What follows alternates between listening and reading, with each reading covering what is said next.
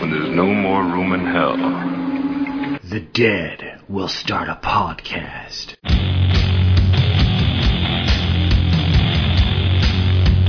I am Montag, master of illusion.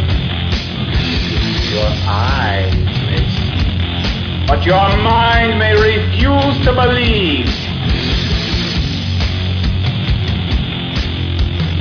Then they waited. They waited for the moment when she would allow the power of darkness to enter.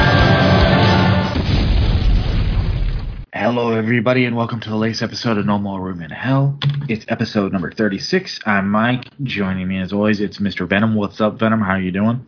Greetings and salutations, worshippers of the old ones. I'm doing pretty good, Mike. How you doing? Pretty good. I was uh, watching a, a Twitch stream earlier from Necromandria, the Rue Morgue editor, and Mhm.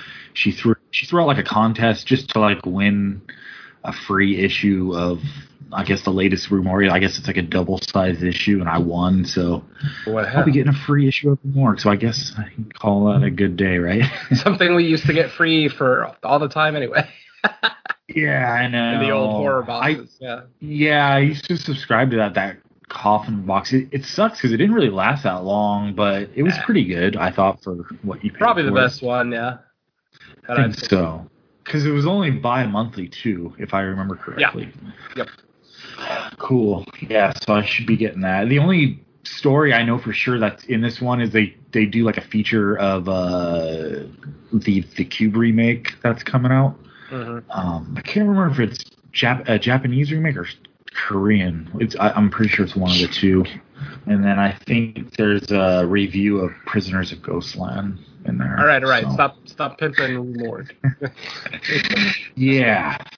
So also joining us, it's Derek. What's up, Derek? Hello, Michael. How are you doing today? It's been a while since my arch nemesis has questioned me. How are you doing today? Yeah, man. I, I think it's been so long that we might have uh, done the uh, celluloid dissection. Was, was that before our last episode that we recorded this, or was that after? It's been so long. I don't know. There was a lot of there was a lot of craziness that day.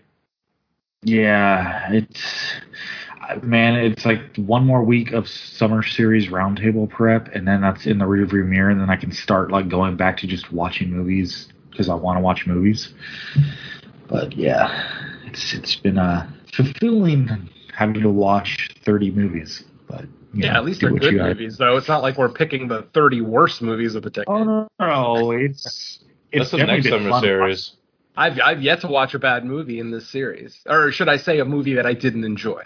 Yeah, they're the quality of the movie is usually never the complaint when I'm doing stuff for shows. It's more just the time and when you start seeing like two hours or two hour plus running times, and for me, it's just fitting them in more than anything else because I've been holding on to the Wailing only because of the running time. I'm like, all right, I got to find like that time that I can just sit there for. Oh man, long. I watched that like six times. Yeah. Because That's the yeah, thing. See, I I- don't. I'm different. When I see an Asian movie with a runtime over two hours, I, I get excited because I know I usually it's going to be great. Well, yeah, it's yeah, like I said, it's not really the quality. It's just for me finding that block of time because I, you know, I've seen we're friends with so many people in just in the podcast community that I've seen a lot of people that like will watch movies in, in like parts, and I mm-hmm. that's not my preference. My preference is to try to, no matter how short or long, well, short's not the issue, but no matter how long it is, to try to just watch it all in one sitting, just so it doesn't break, you know, any tension or anything. But we'll see. Uh, tomorrow being Labor Day, and you know, I know not everybody has it off, but I do, so I'm gonna probably throw it on when I wake up tomorrow. Yeah, fuck So- you too.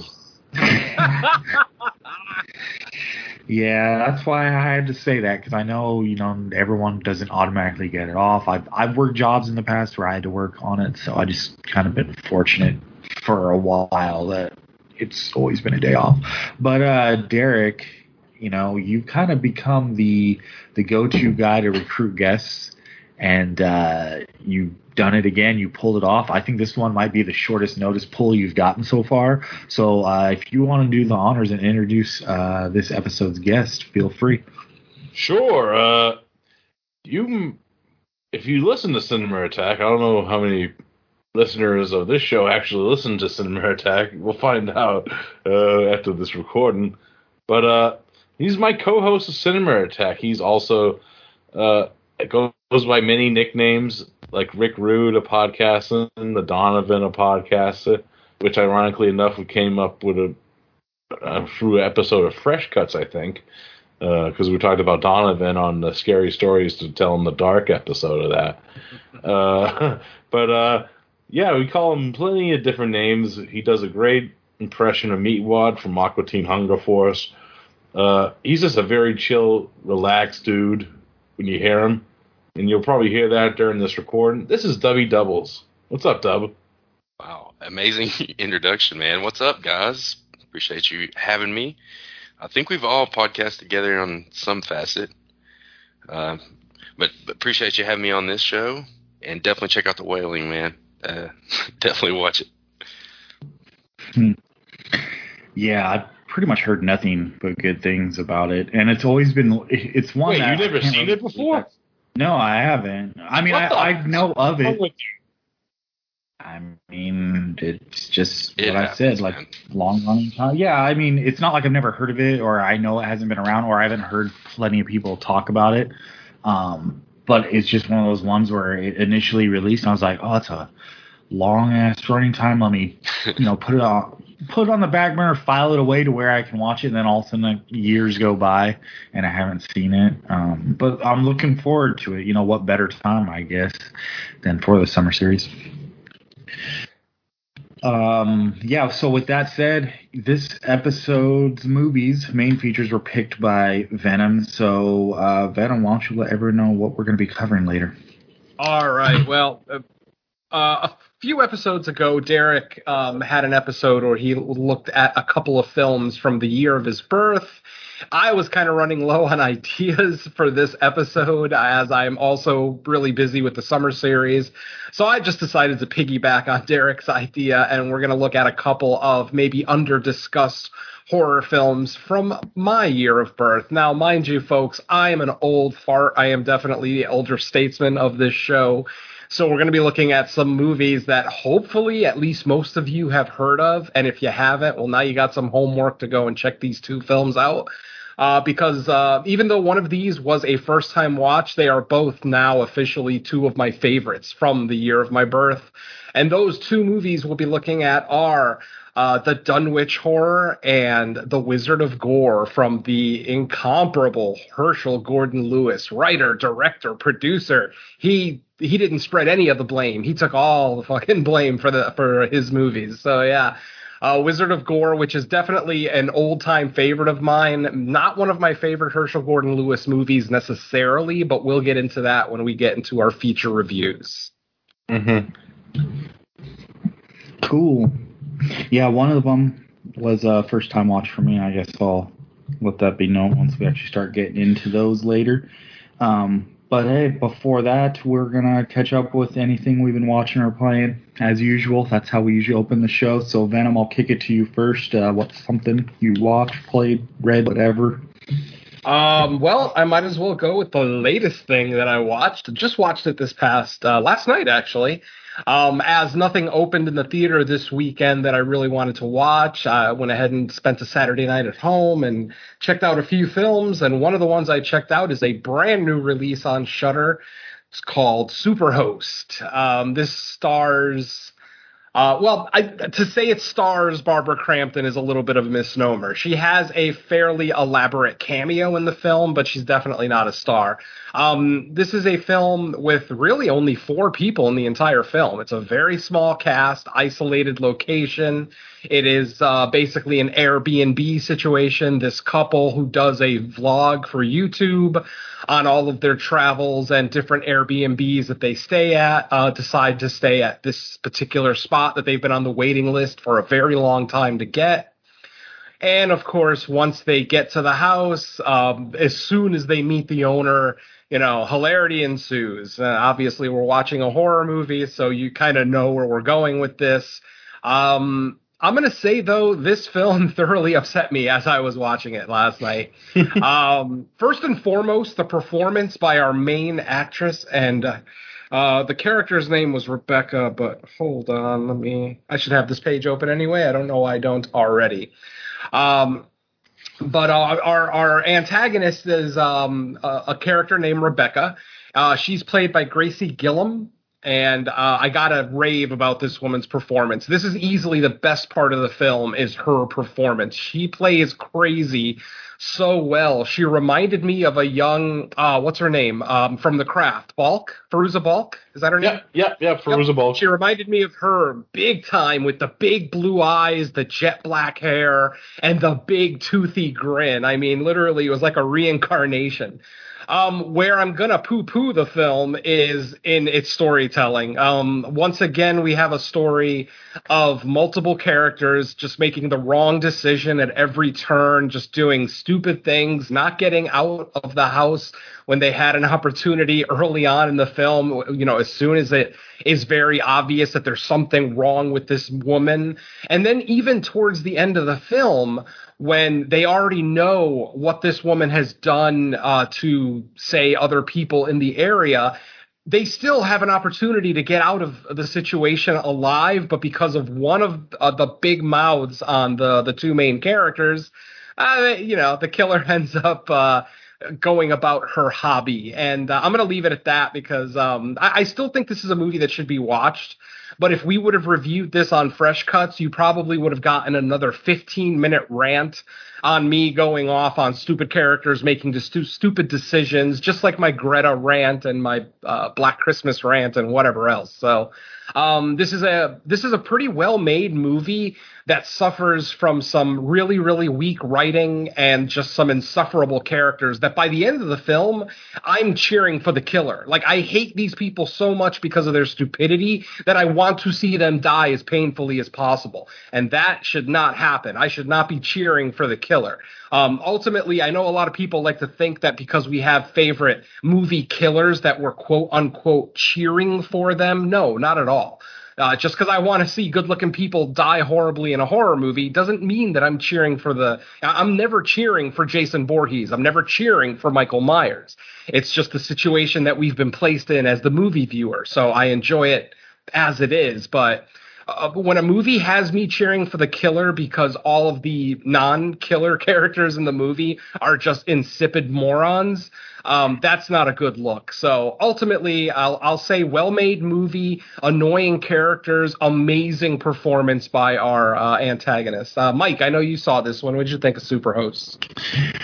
Yeah, so when I saw that you had seen it and kind of comments you did, I assumed you'd be bringing it up today. So I decided, hey, I'll take like a 90 minute break from watching Summer Series stuff and check it out. And, uh, you know, overall, I, I, pretty much agree with everything you said. I, I thought the movie all was um, okay. It, I, I think it, you know, the setup was pretty cool. I, I think it, I think there's some sort like influencers or you know whatever people want to Mhm. refer to themselves now.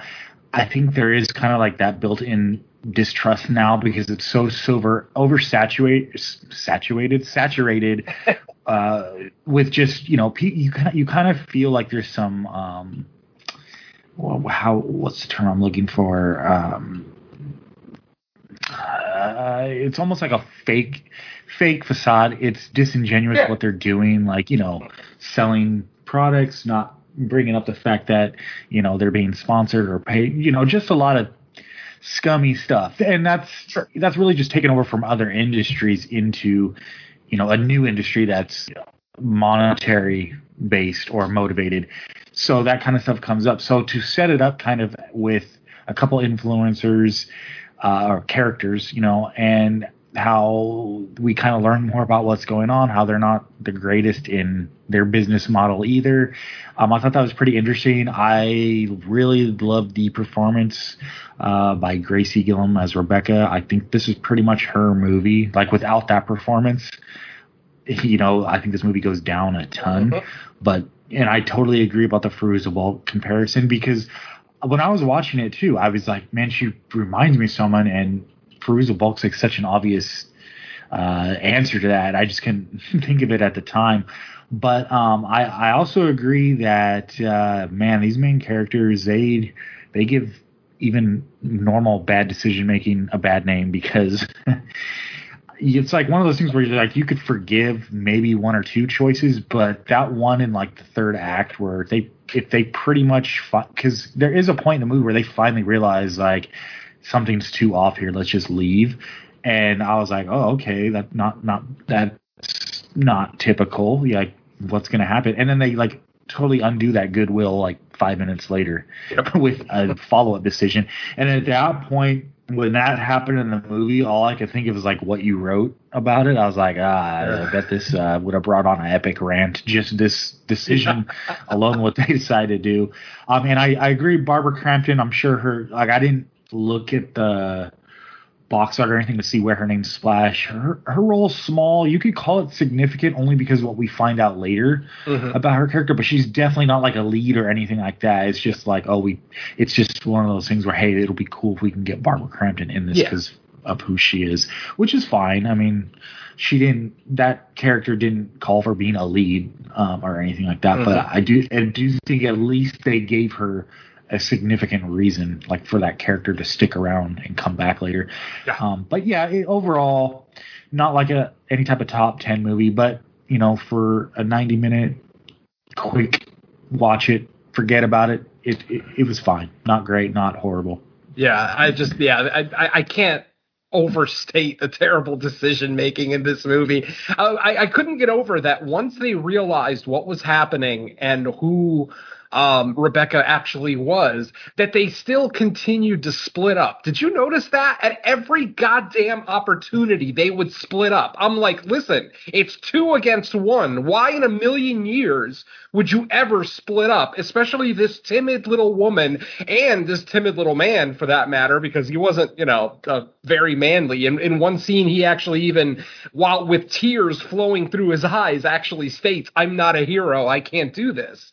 So it's like yeah. knowing knowing your weaknesses. Why wouldn't you stay together? Why wouldn't you arm yourself? You know, um, just at no point do they defend themselves. Mind you, the killer in this movie is not a big, broad woman. She's short. She's not a large lady. I mean, it, you would think that a couple could defend themselves against this woman, but at every opportunity, they choose not to the, defend themselves and it's just to the point where I laughed when certain things happen. I don't want to really give away the ending, but yeah, I just uh, let's just say that this movie gave me the only satisfying ending it could have possibly given me, and yeah, so, uh, I'll give it credit for that. yeah, she's definitely just like a normal.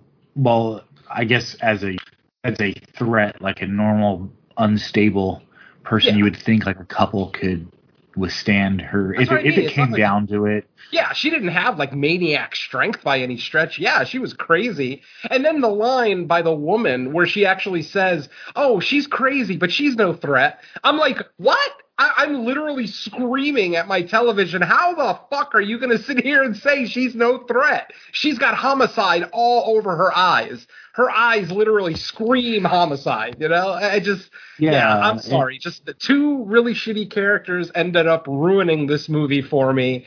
And on top of the fact that I'm like, yeah, this guy does not love this woman. He's constantly telling her to go do something on her own while he goes either outside of the house, which again seems like suicide to me, um, yeah, just the the bad decision after bad decision just absolutely ruined this movie. It's still very watchable, and there's going to be a lot of horror fans out there that maybe don't get as upset with characters making bad decisions as I do. And if you're one of those people, you may actually enjoy this film. So, like I said, I still recommend the film. I still think it should be watched, but just be very warned that you're going to be dealing with incredibly vapid, moronic characters that can't even don't even really have a sense of self-preservation, you know. Mm-hmm. So yeah, yeah, and they they they kind of went down the predictable road of like one one of them is pretty much obsessed with how many clicks their channel gets over everything else while the other one is slowly kind of coming to the senses of like yeah there's something more going on here that's a little more important than the popularity of our channel so that like adds like a conflict that you're like okay but i, I don't see how the other person wouldn't see something odd going either here. Like it's just too obvious that something's off. And, and like to your point like you don't even have to like if it's one of us in the situation you don't have to necessarily draw from her weirdness that oh she must be like a serial killer. But it's just weird enough to be like yeah i'm not comfortable out in the middle of nowhere with this person as our I, I don't I don't know if it's whatever fake A- Airbnb type situation is. I don't I don't know if they actually refer to like the service in the movie, but that's basically like what they're Yeah. modeling it after. Um, Derek or Dubby, have either of you guys had a chance to check out Superhost in the what, like two or three days since it's been out? No, but I'm glad I listened to that Fresh Cuts episode you guys just did. that was just our general thoughts. Spoilers. thoughts. No, I want to check that out though. Yeah, Yeah, I'll check it out. not- It's not a terrible movie. It's just after a while, the bad decisions just start to kind of wear on you. And like I said, by the third act, I was cheering for the killer. I'm like, just kill these fucking people, Mhm. please. Yeah, I think I think the killer, the actress who plays the killer, is pretty much the best. Oh, Wait, wow. did- Like it's one of the Did you just spoil the movie? no, I meant to, No, we haven't just the actress. Yeah, You just said it was the a actress. female, though. Well, it's pretty obvious. I mean, it's not. It's not like a twist Michael, or just stop anything. talking. Oh yeah, there's no mystery in this movie. Yeah, there's thing. no. It's so heavy-handed. I mean, Oh, okay. literally from the first frame that the girl shows up on screen, you know there's something wrong with her. There is something dark behind those eyes. Literally the first frame of film that she's on. Uh, and and there's yeah, like the whole time I'm thinking, man, I wonder if there's going to be a twist, blah blah blah. But nah, the movie's played very straightforward. No mystery, no twist. It, it's you'll know who the killer is just when you go to Shudder and go to click play because that's who's featured on. Oh the, yeah, it's on the poster. yeah. Unless you navigate to it with your eyes closed, I, Yeah. I, you're, you're probably gonna. On top of the No, fact that um, it is literally a four-person cast. There's literally four people in the entire movie, so I kind of Yeah, I, but basically, what my point was going to be like, this movie itself might be one people forget about, like you know, three, four years from now. But but her role or that actress, I think you could, based on her performance, you might see her popping up in like better things Yeah. down the road. You know, I would because I, love think to she was see really her. good. Yeah, I would definitely love to see her as an antagonist again. She did a great job. hmm Yeah. All right. Yeah. Next up, Derek. If you got anything. Of course I have shit. Come on, Michael. What the fuck do you think I come to this for? God damn it, Mike. Uh, first movie I watched is uh, the new film from Takashi Shimizu, Howling Village. Uh, yeah, I was very curious on this because I know uh, uh, Dread Central actually prom- said that they were releasing this down the line. And yeah, it starts with the Dread logo, which I was like, oh shit, we're going to some good shit here. And pretty much this is about a young psychologist who uh, brother actually goes min- missing in uh, this haunted uh, location known as the Howling Village. And she and a few other people go to investigate to try to find her brother. And the thing I like about this, it's classic Shimizu back at his finest. Uh, if you've seen movies like Shock Labyrinth or uh, things like that that he did, like you know, using like that 3D technology bullshit, uh, that that's all gone. It's straightforward. This is very Ju-on esque in the sense of the style of the film and the effects of the film, which I dig. It has a lot of cool practicals in this that I was missing in a lot of later day Shimizu films, and it's just creepy as all fuck. The, the this is the last last time I ever felt like this kind of creepiness from one of his movies was Reincarnation, uh, which was one of the eight films to die for movies that came out. You know, so yeah, this is back to Shimizu doing what he knows how to do best in the subgenre that he helped create, and it's fucking awesome. Well, I'm glad to hear that because I was looking forward to tracking down a copy of it as soon as I saw like just the box art and then the trailer. Um, so I'm glad that you're giving it a glowing review. Yeah, I dug the hell out of it. but Oh, were you didn't gonna say around- something?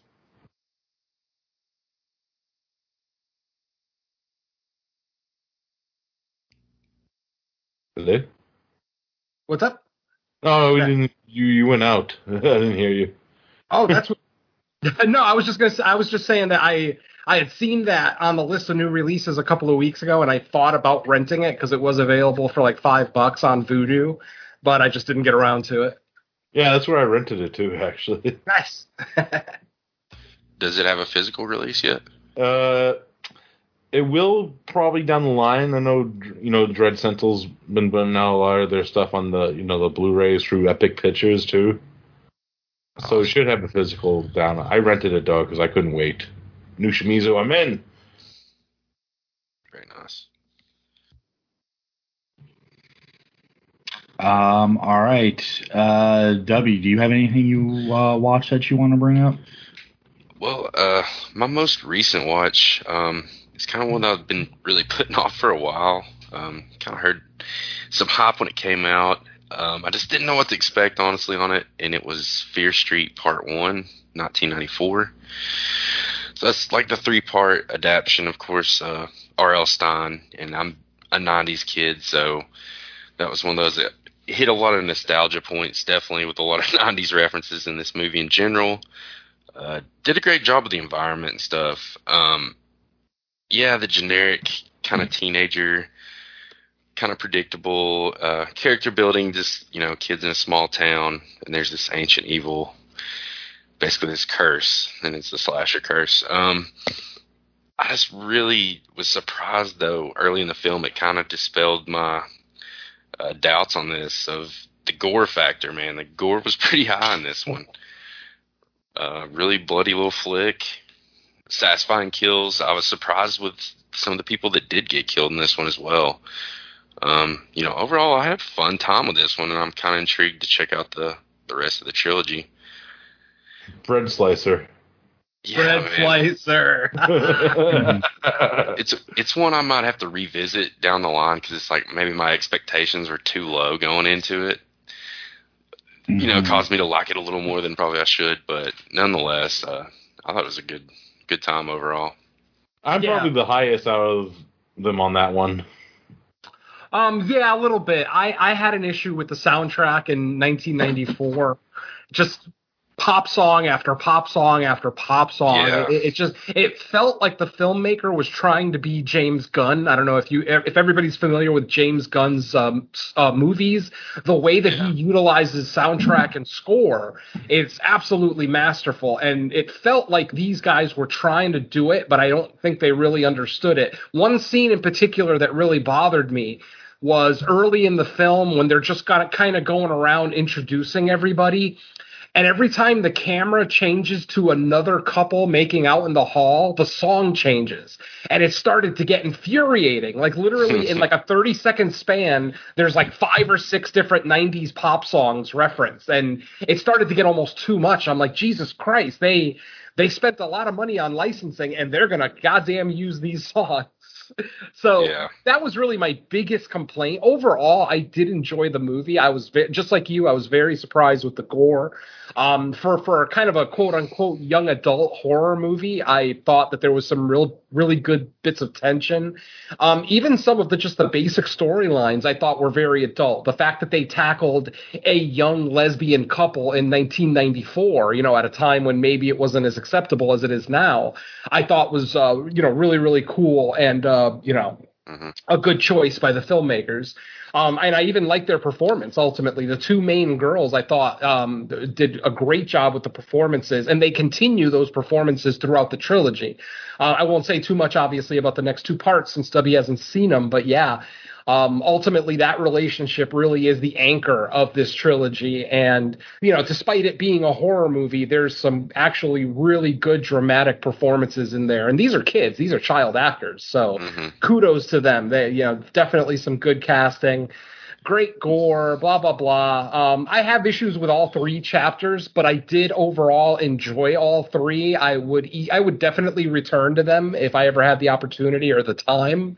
Um, but they you could just tell that they're very skewed towards young adults because especially when you're talking about seasoned you know hardcore horror fans like you know those of us on this show um, it, it definitely has like a tv movie vibe to it because of the young cast and everything else. But that's not necessarily a bad thing either. I'm not necessarily putting the movie down. Um, you know they put together three solid horror movies in quick sus- uh, succession. So you know i'll give them their credit where credit's due but yeah, overall, I enjoyed the movies. I could definitely see how maybe if I was a little bit younger, I might have enjoyed them a little bit more. Uh, Mike uh, re- probably remembers that I had the most problems with 1978, even though 1978 is my favorite of the three movies. It's the one that I had the most problems with because I actually lived in 1978 and I actually went to summer camp in 1978. So it's one of those things where I can tell the people who made this movie weren't around in 78. They were mm-hmm. definitely around in 94 because the 94 aesthetic there is perfect. But in 78, um, Mike made the comment when we reviewed it that it should have been called Fear Street 1982. And really, it should have because that's what it felt like. I also went to summer camp in the early 80s, and it definitely felt more like that. The mannerisms, the way the kids were talking to each other and to the counselors, everything else. It, you could just tell that the person who made uh, 1978 probably wasn't around in 78, but it's a minor gripe ultimately, and I still really enjoyed all three movies. Yeah, I think 78 was probably my favorite out of the three. I mean, I won't get into too much of it just because if you've only seen 94, don't want to spoil anything. But I think overall, as a trilogy, it does work as one uh, congruent story um, by the time it wraps up with the third one. And it looks like it's got enough, you know, positive reviews and reaction that there's consideration about like revisiting uh, you know, doing more for Fear Street stuff, which will be interesting to see if they, you know, do trilogies every time or one-offs or how they plan to tackle it. Because, you know, it I would say it's not easy to uh, make one story through three movies, and they're all like a decent length long. I think aren't they all three of them like nearly two hours, if not two hours? So you know, a six-hour story sometimes is harder to pull off than like a ninety-minute or two hours. So um, I'd be interested to see, you know, if uh, Netflix decides to return to uh, just the Fear Street property down the line. You know, almost, you know, you could, I guess, make the argument of like doing some type of annual uh, Fear Street special or something like that. I think based on the success of it. Yeah, Fear Street for life, motherfuckers. and who knows? Maybe it would like I don't know if the did they still make Fear Street books? Like Yeah. still going or Yeah. Yeah, Okay. Surprisingly. Because I was gonna say, if not, then maybe you know the popular uh, reaction to this could almost like restart them. But if they're already going, then R.L. Yeah, maybe it'll Stine, just man. boost he's sales. fucking hardcore, man. um, all right, so that falls to me now. So I'll bring up one that I watched a while back. Uh, this is another movie that dropped on Shudder. It was probably originally in consideration for fresh cuts, but uh, anyone that listens to that show knows that once theatrical movies start coming out, we tend to favor those just because you know we like to go to the theater to watch movies. So this movie came out like I think a week or two before we had like a month straight of theatrical releases to cover. Uh, so this one kind of just got pushed aside, as did all VOD, and uh, that's Vicious Fun, which is on Shudder. It's um, a horror comedy.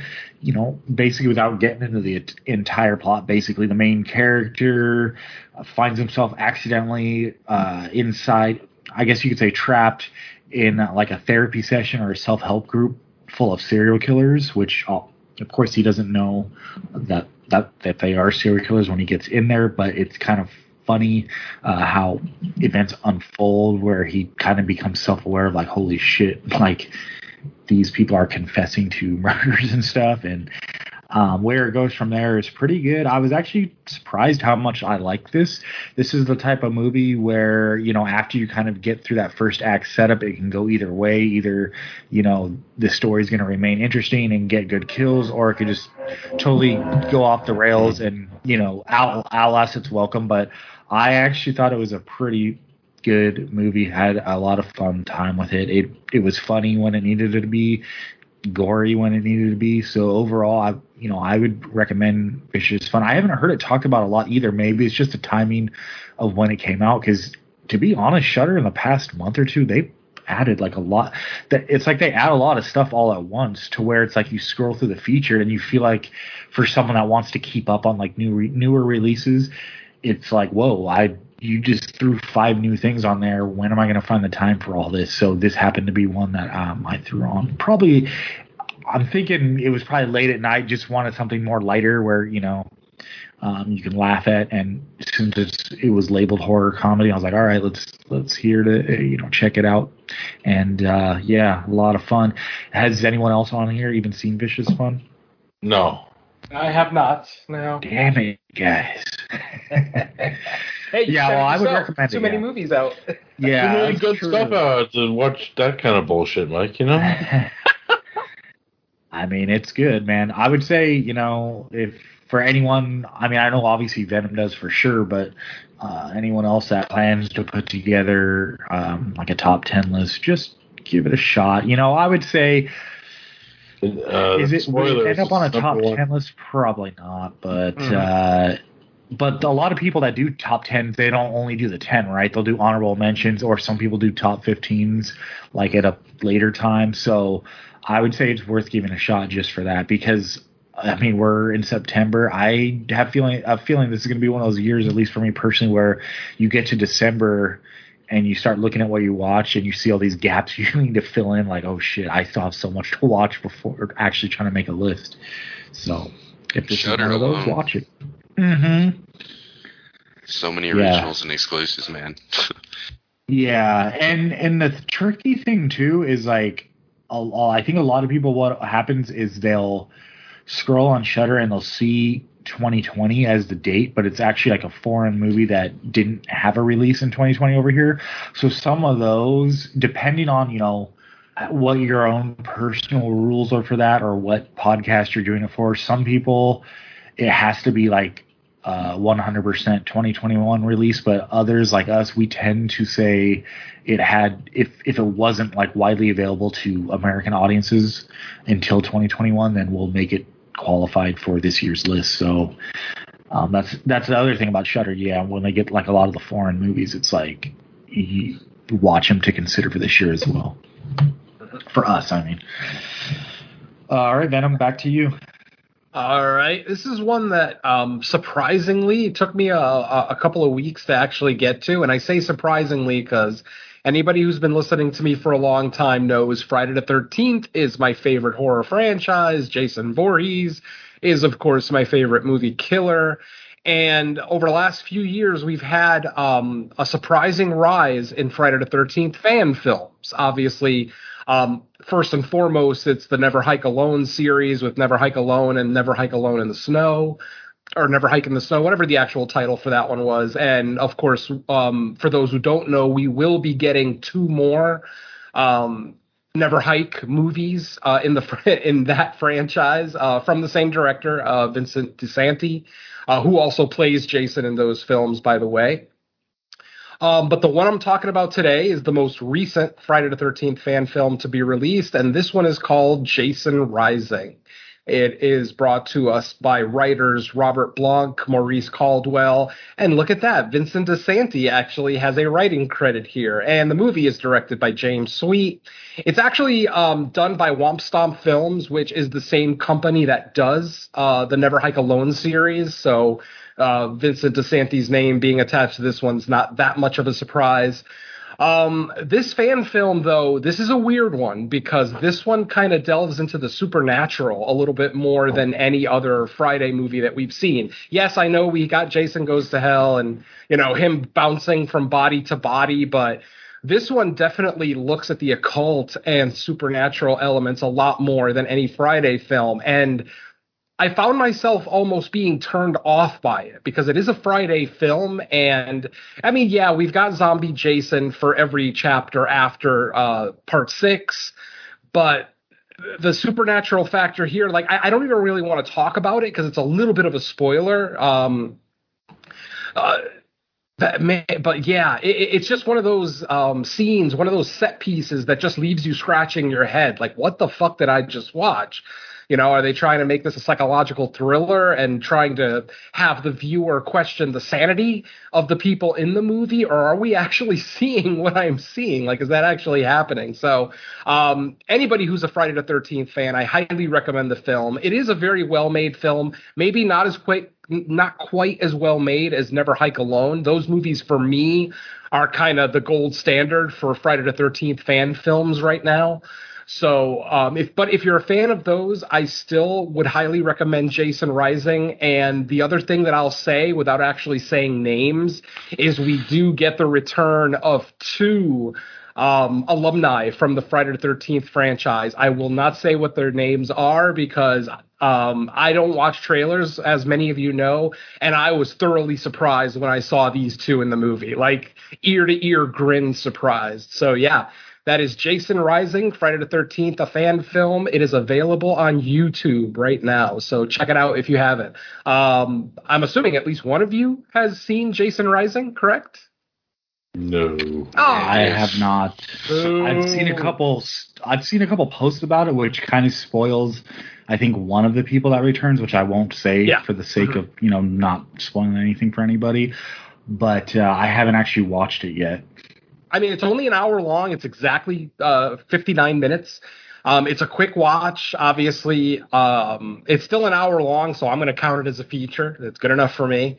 And um, you know, like I said, for uh, kind of a Kickstarter movie, I thought it was really well made. Like I said, it's only maybe half a step behind Never Hike Alone, both in the Jason design, and the film, uh, the camera work, cinematography, things like that. The kills are really cool though. Um, in this one, you know, a lot of them are off screen, but they still are pretty gnarly at times. Um, so yeah, Jason Rising, check it out. You got no excuse not to watch it. It's only an hour long and it's on YouTube. Go to it. Maybe. All right, Derek. All right, Michael. I'm gonna do my next review because Michael told me to. I love fucking with him so hard. but uh, yeah, I checked out. This one came out a few years ago. It's a documentary that I had for a while that I just didn't seem to check out. And this is Memory: The Origins of Alien. Did you guys ever hear of this? Yes. Uh, yeah, it's an in-depth look on the creation of Alien, and man, Dan O'Bannon, what a fucking crazy dude that guy was. uh, very visual. Uh, I I, I kind of like that it went through like his thought process. Uh, with you know most of the majority of the beginning of the film is uh him talk uh, his widow talking about like you know Dan you know working on like Dark Star and he was always had this idea and he actually uh had this like wrote this like subscript about like insects from Earth that kind of did the same thing that the xenomorphs did before Alien even came out.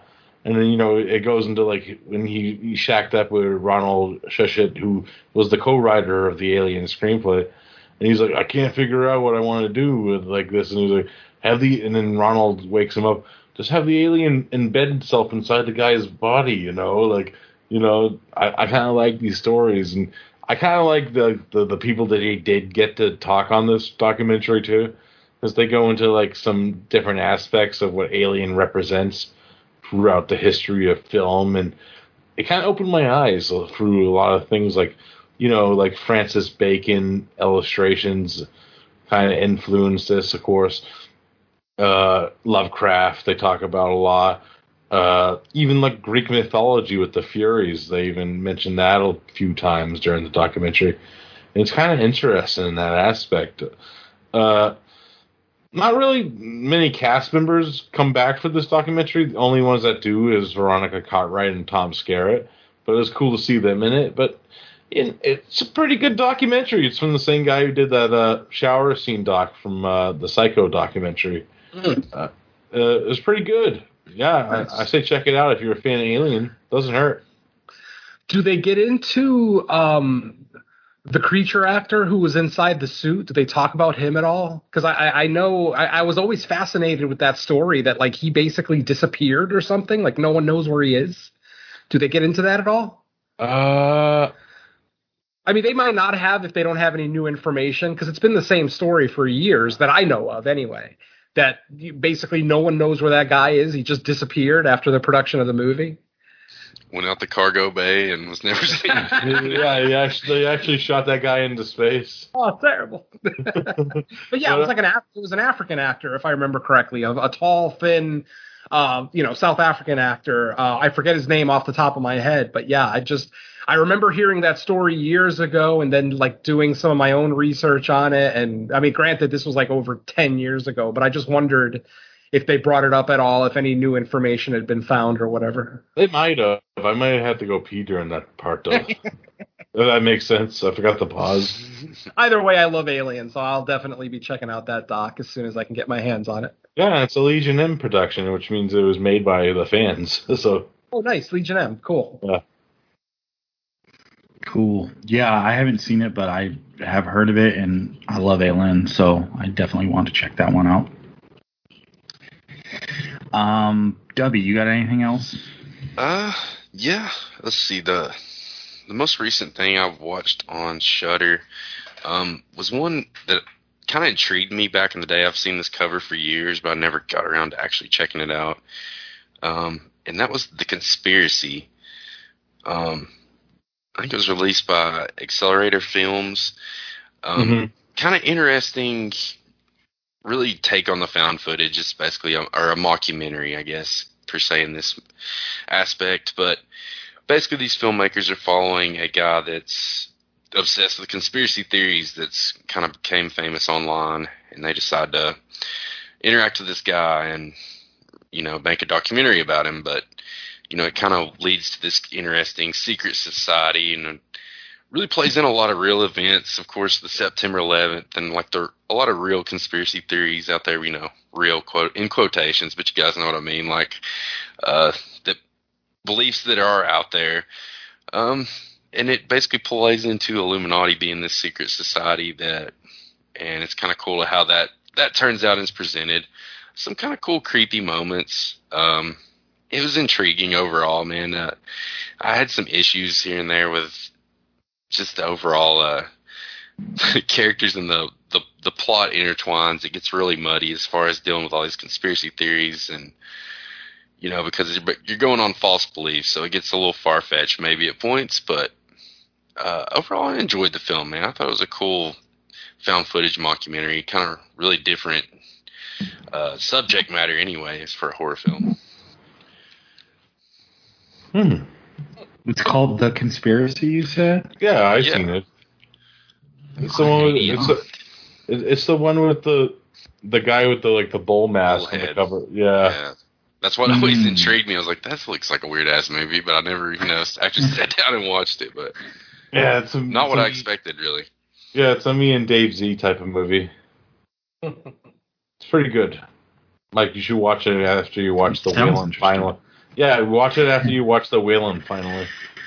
I feel like after watching that Wailing, anything is gonna be fun to watch because it probably won't be damn near three hours, and that's not like a bad thing. I mean, necessarily, it's just You anti timers, anti timers are fucking t- killing the fucking the movie genre. That's why Mike doesn't not, like Marvel man. movies because they're all three hours. Yeah. there there was a time earlier in my life where I actually seeked out longer uh longer length movies because I felt they were better at just It's like- building characters and story, but you know. This is Mike. Uh, should I buy the Shine 4K? No, it's two and a half hours. Fuck that. Get Terrifier instead. It's Yeah. funny. I did I did buy the Shining 4K. I just haven't watched it yet because I haven't had time. Saving it for October. It's appointment television, man. Yeah, and like The Shining, I mean that's a movie. It's like when I throw that on, I don't want to be like distracted. I want to be able to just sit there and just bask in it. You just just Um, re- reenact scenes with your kids, like, hey, I'm never gonna, I'm never, gonna, I'm never gonna hurt you. Yeah, my daughter doesn't want to go to bed. I think she needs some correcting. um, all right, next up for me, let's see. Um, I well, I don't even know if I should bring up Green Knight because it's technically not horror. That's why we didn't do it on Fresh Cuts. Uh, I did really like it, but and I know Venom, you've seen it. Um, I think I've it's a good it. movie, but uh, obviously because I'm such a fan of the original story, the original poem, the epic poem, um, I'm a little disappointed with the movie. Not from any filmmaking aspects. From as far as filmmaking aspects, the movie is stellar. Cinematography is gorgeous. The effects are amazing. The performances are Oscar worthy. It's a great film. Like I said, the main issue that I have is just the fact that they changed the story so drastically and then don't really give us an ending. Like the, the, the epic poem has a very distinct ending, and, and it's actually a moral tale. Whereas with the movie, I, not much of a spoiler, but the, the ending is very, very ambiguous. Like you don't really know what happens to Sir Gawain when the whole thing is done, as opposed to the poem. So, like I said, I have some minor gripes with it, but they're more in the storytelling aspects than anything else. Otherwise, the movie really is great. It's a wonder to behold. It's it's very beautiful to look at. how Yeah. does the actual poem end, or is that considered too much of a spoiler? What's because that? I'm not overly. Fam- I was gonna say, how does the actual poem end? Because I'm not overly familiar with the original source material, other than vaguely. But I don't know if you think that would be too much of a spoiler to Well, talk about the poem Well, it's itself. not really, it, but at the same time, I don't think it's going to make sense to anybody who hasn't seen the movie. So Yeah. I'll, I'll tell you uh, when we're off air because it, it's kind of a long Okay. story. 'Cause I didn't find the ending to the movie necessarily ambiguous. I thought, well, maybe it's just my interpretation. I thought was pretty cut and dry, but I could be wrong, and it's just interpretive. No, no, no. Your interpretation might be correct, but I'm saying like the Green Knight actually does do something after that scene. something Oh, quite epic. And um, they skip it completely. And it, it actually really lays the groundwork for the moral core of the movie. Whereas they, cha- like I said, without that ending, it kind of changes the context of the a whole poem, as opposed to you know, um, you know, like I said, with the poem having a very definitive ending with a very moral center, Uh-huh. and the movie just being a little too overly ambiguous. Maybe not so much with Sir Gawain, but like I said, the dark, uh, the Green Knight, the Green Knight. After the movie stops, there's still a whole scene left, and it's an incredibly important scene for the poem. So that that's my biggest complaint. But ultimately, I, I like I said, it's still a wonder to behold. It's a beautiful thing to look at. Um, I just don't know that I'll ever return to it. I'd rather just read the poem. Um, I don't know about that. I actually really enjoyed it. It's actually one of my favorite movies of the year. Nice. And this is going to somebody who actually watched the version with Sean Connery 400 times, where they completely changed the story. Yeah. You know, so I, I, I, I, this director is a bold director. Like he made me love Pete's Dragon. you know, like made me cry to a dragon movie. You know, uh, but uh, that's for another story and tale. Uh, if you guys didn't know, he's the guy who did the Pete's Dragon remake. Uh, this director. Uh, yeah, I dug it a lot. Uh, Ralph Ineson is the Green Knight. Perfect casting, man. I'm like, damn, it's the dude from The Witch. It's fucking awesome. Yeah, I dug it a lot. Uh, my dad didn't. My dad hated it. He's like, this is fucking boring. Fuck this shit. Uh, there's a lot. There's actually a lot of A24 uh, alumni in this movie because you've got the dad and the mom from The Witch because the, the the mom plays the queen, Yeah. and then you've got you've got Joel Edgerton from uh, It Comes at Night. So yeah, this is a very A24 movie. Sean Sean Harris is King Arthur. That's fucking awesome casting right there. Yeah, no, it's a great. Like I said, the performances legitimately are great. I don't I don't want to make it sound like this is not a good movie just because I didn't like the story changes. It, it's a beautiful film. Um, every performance is amazing. Even people that only are in one scene, their performances are great. So yeah, it's a great movie. I would recommend it to everyone. It just like I said, that ending just leaves me a little sour considering the ending of the poem. Did you see that dub? I have not, man. You'll love it. It has a talking fox in it. and giant naked. That's all it takes. yeah, that's my one Yeah, criteria, giant man. Talking foxes you know and giant stuff, people. but, uh, all day. More talking foxes in movies. Yeah, yeah. Yeah, it's great. Yeah, it's. I mean, Venom. You actually took most of my thoughts. Like I, other Sorry. than you know the story change. No, that's fine. I mean, more, other than the story change critique, because I don't, I, you know, I'm not overly familiar with the actual poem and source material itself. But as far as how the movie looks, the cinematography is beautiful. Um, it's you know, I appreciate the the journey the character went on, kind of the ultimate decision that was made, and I thought the performances were great. Uh, costume design amazing.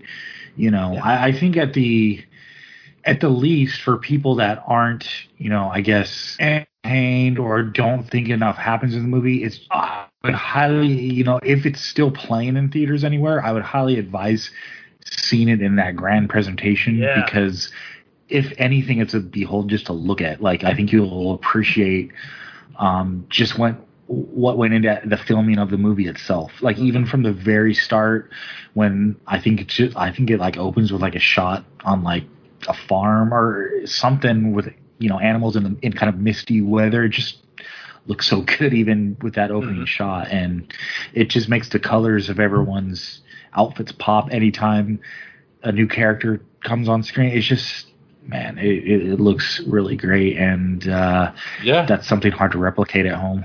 Hell yeah. Plus, there's a talking fox show. Yes, can't forget that. The fox looks great. The talking fox looks great. Um, all right, so our final round of what we watched. Uh, we'll kick back to Venom now. All right. Uh, the next movie I'll talk about is a, a little independent film that came out a couple of weeks ago. I was lucky enough to see it in the theater out here in LA, though the movie kind of left me a little, I don't know, wanting more, which isn't always a bad thing, but I, I think in this case it is. Uh, right now, I am talking about the latest film from Neill Blomkamp, the man who brought us Chappie and Elysium, and most importantly, District 9, one of my favorite films ever. Uh, this is his latest film, Demonic. Um, as the title says, it is uh, very much a demonic possession film. As far as the demonic possession part of it goes, it's fairly cut and dry, nothing too special. Now, what the movie does do different that I actually really, really enjoyed is that they kind of play with virtual reality in this, in the sense that um, in this movie, the woman who's being possessed is actually in a coma. She's catatonic. Um, so obviously she's not really much of a threat to anyone, but the doctors know that there's something wrong with her. They basically uh, one of the one of the scientists at this research facility comes up with a program where almost like an inception type thing where you can actually send someone into the into the mind of another person. So what they do is they get a hold of this woman's daughter. Uh, the, the woman who's possessed is an older woman and uh, they get a hold of her daughter. As it turns out the daughter and mother have a very estranged relationship. They haven't spoken in almost 20 years since the mom went to prison um, for, I believe, a homicide, if I remember correctly. And, um, or she started a fire. That's what it was. She started a fire that killed a bunch of people, and they ended up sending her away for that. Um, so anyway, um, the the the effect of putting the daughter in the mother's mind is very video game like in the sense that um, any hardcore gamers that are listening right now, you're gonna know what I'm talking about, but uh, everybody else might be a little clueless. Um, it looks like a poorly made video game in the sense that there's constant um, uh, what do you call it? Breaking of collision. There's constant like graphics disappearing and reappearing. Sometimes you'll be able to see someone's face through the back of their head um, it- it's just a lot of glitching you know layers not being rendered obviously they do it on purpose for the film in a video game it would be an accident when something doesn't get rendered properly in real time so that to me was like the highlight of the film. It's just very different, very trippy being inside the mom's head. Um, you know, with the daughter being in there and she can actually have a conversation with her mother for the first time in, like I said, almost 20 years. and uh, through them doing that through through them putting the daughter in the mom's mind is when they all realize that mom isn't actually schizophrenic she's possessed there's something in her head that shouldn't be there that actually manifests in a physical form while they're in that kind of VR stage so um, overall, the movie is okay, maybe above average. I'd say it is Neill Blomkamp, who you know I'm a big fan of. Um, like I said, but when it comes to the actual demonic possession in this film, it's pretty much been there, done that. You know, not, nothing really too major. What is really, really cool is the reveal of who the people are that have possession of um, the possessed woman, uh, the woman. Mhm. Uh, you know, who's in a coma and who is possessed. Um, I'm not going to. That's the big reveal of the movie, so I'm obviously not going to get into that. But that I I actually really liked as well. Who it turned out all these doctors and scientists actually are. So, like I said, I'm going to leave it at that and just say that if you are a hardcore fan of demonic possession, as I am, it is one of my favorite, if not my absolute favorite subgenre, along with supernatural. Um, then I would say, yeah, check out this movie. It, it- it's not going to change the world by any stretch, but at least it is a Neill Blomkamp movie. Um, it is above average as far as quality, storytelling, filmmaking, all of that stuff. It's just there's a lot of been there, done that, and then it's just a matter of how much you take the new stuff that they're doing. You know, like I said, the, the Inception style of, uh, you know, um, performing an exorcism, blah, blah, blah, trying to perform an exorcism while someone's catatonic, all those kind of things. So there are some new things that they tackle, but overall, it was kind of an underwhelming film. It, it's not bad. It just didn't really strike me as something, you know, up to Neill Blomkamp's general standards, especially considering the shorts that he does. I forget the name of his uh, film company, but those shorts that they do are so great. It's like I, I'm looking for like an hour and a half version of some of those shorts, and instead Neill gives me a fairly cut and copy, you know, demonic possession story, which, like I said, has some original elements to it, but it's not really enough to save the movie, unfortunately. The movie is currently sitting at a 4.2 on IMDb, which I still say that's way too low. The movie is definitely not a 4.2, but um, I can also see why people are kind of underwhelmed with this movie because, like I said, it's this great director who's given us really cool original ideas in the past, but then he just kind of gives us this, you know, kind of copy and paste demonic possession story that is okay at best. So. Um, it should be available on VOD currently. Um, it, it- I saw it in theaters what like a week and a half ago out here in LA. So if you can get a hold of it and you're a hardcore demonic possession fan, I would say it's worth seeing. Otherwise, you can skip it. Mike, did you get a chance to see demonic yet? Nah, so for demonic, it was one of those situations where you know why while where you live, you probably got I don't know, was it like a one night or like a one week type of release, or was it just pretty much out? Yeah, it was out here for a couple of weeks, I'd say, two weeks. Okay, yeah. See, up here, um, we we got one of those things where it's like, oh, hey, it's showing it Friday at this time, so you can either make it or not. Um, that that tends to happen a lot, you know, outside of the major cities. Like, either we don't get it at all just because, you know, we're outside major metropolitan, or it, it's just very limited on um, your choice of when you can go see it. Um, and it's weird because sometimes that happens in advance, but then like if if it does business well enough in the big cities, they'll start like adding showings like Mhm. later on. But for this one, it doesn't look like that happened because there was another one. Um, I think we talked about it either. I don't think on the last episode of this, on, on one of the episodes of Fresh Cuts when we were figuring out what we were going to do next. There was another movie like that that um, it had been the trailer for it had been playing on like almost every movie we were seeing for Fresh Cuts, and but it was I don't think it was like an uh, official Fathom event movie, but it was like a, oh when you look up the show time, Oh, right, it's like yeah, yeah, it's playing on a Friday at this time, and that's just it makes it kind of tough for me just with kids and stuff to say you have to go at this time or you're not going to be able to see it. Mhm. Um, e- you know, even if they would say okay, it's one day, but let's like play it all day and like you know throughout that that would make it easier but a lot of times it's like nope it's this day this time or else you're just gonna have to wait for VOD. So Hmm. that's how it was with Demonica up here. Oh, that's interesting trivia for this movie. Filmed secretly in Canada over the course of the COVID pandemic. Um, yeah, that seems about right because there's no scenes that have any more than like two or three people in them. So it, it, so that, that makes sense. It's probably a very low budget movie. Oh, definitely. I mean, there's. I mean, other than like I said, the the kind of VR effects that they that they do with the whole putting someone in uh, in the mom's mind, but um, even that, it's it's purposely cheap looking. Like I said, which I liked. I, I kind of liked the way they did that. That was my favorite part of the movie.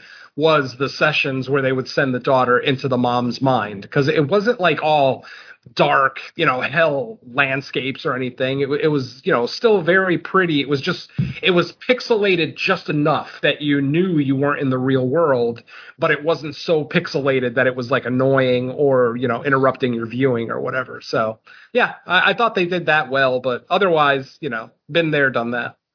yeah, I'll check it out eventually. Yeah, it's not a bad movie. Like I said, it's just, you know, we've seen it. I've yeah, I, seen I lived it. from Yeah, it's, it's from based what I on your life. saw, from what I saw, uh, reception was pretty lukewarm on it.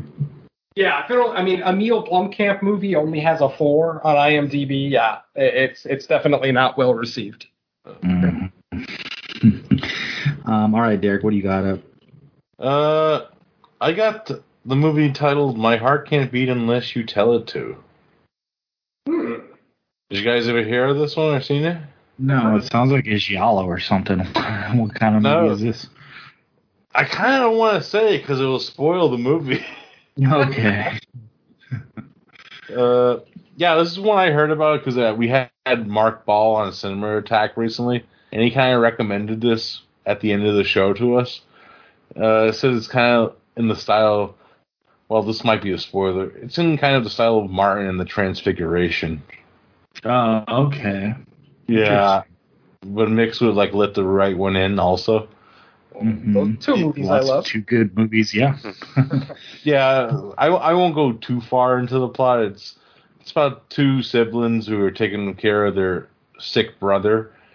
That's pretty much the gist of it. It it, it kind of plays out kind of more like a drama in the beginning of the movie, but then as the story goes on, it gets spirals. It's a very slow burn film because you get a lot of setup with the brothers and you know the drama of the family and stuff like that then the mystery of what's actually going on sprinkles a little bit more and more as the movie goes on.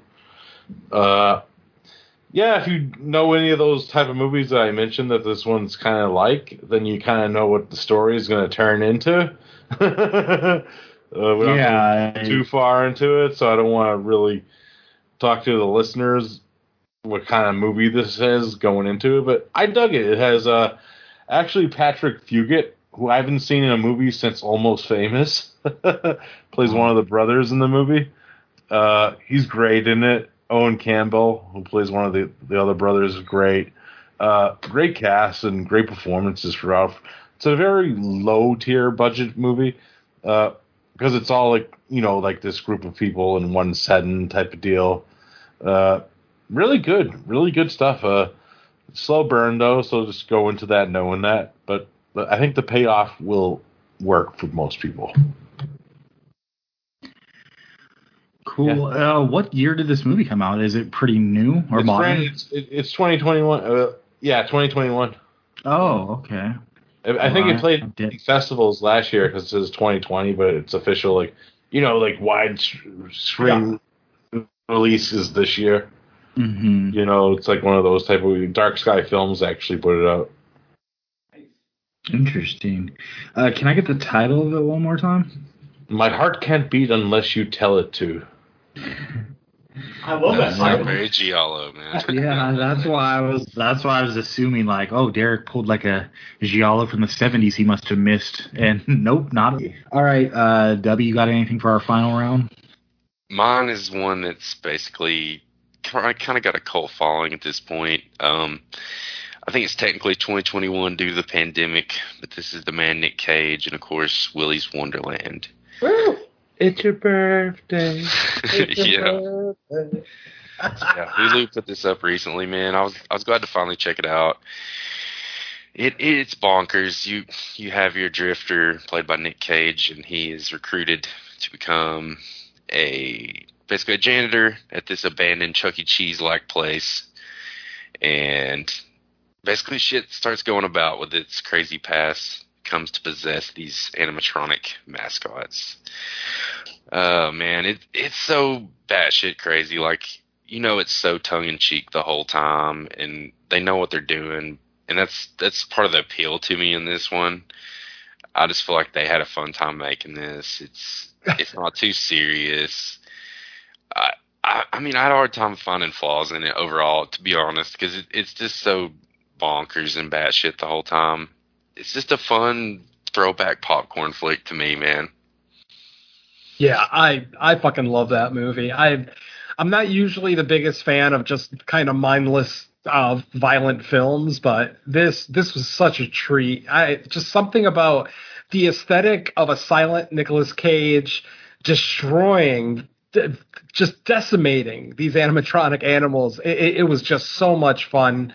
Um, that and Don't Breathe 2 were probably the two movies I had the most fun at the theater with this year. Uh, Willy's Wonderland.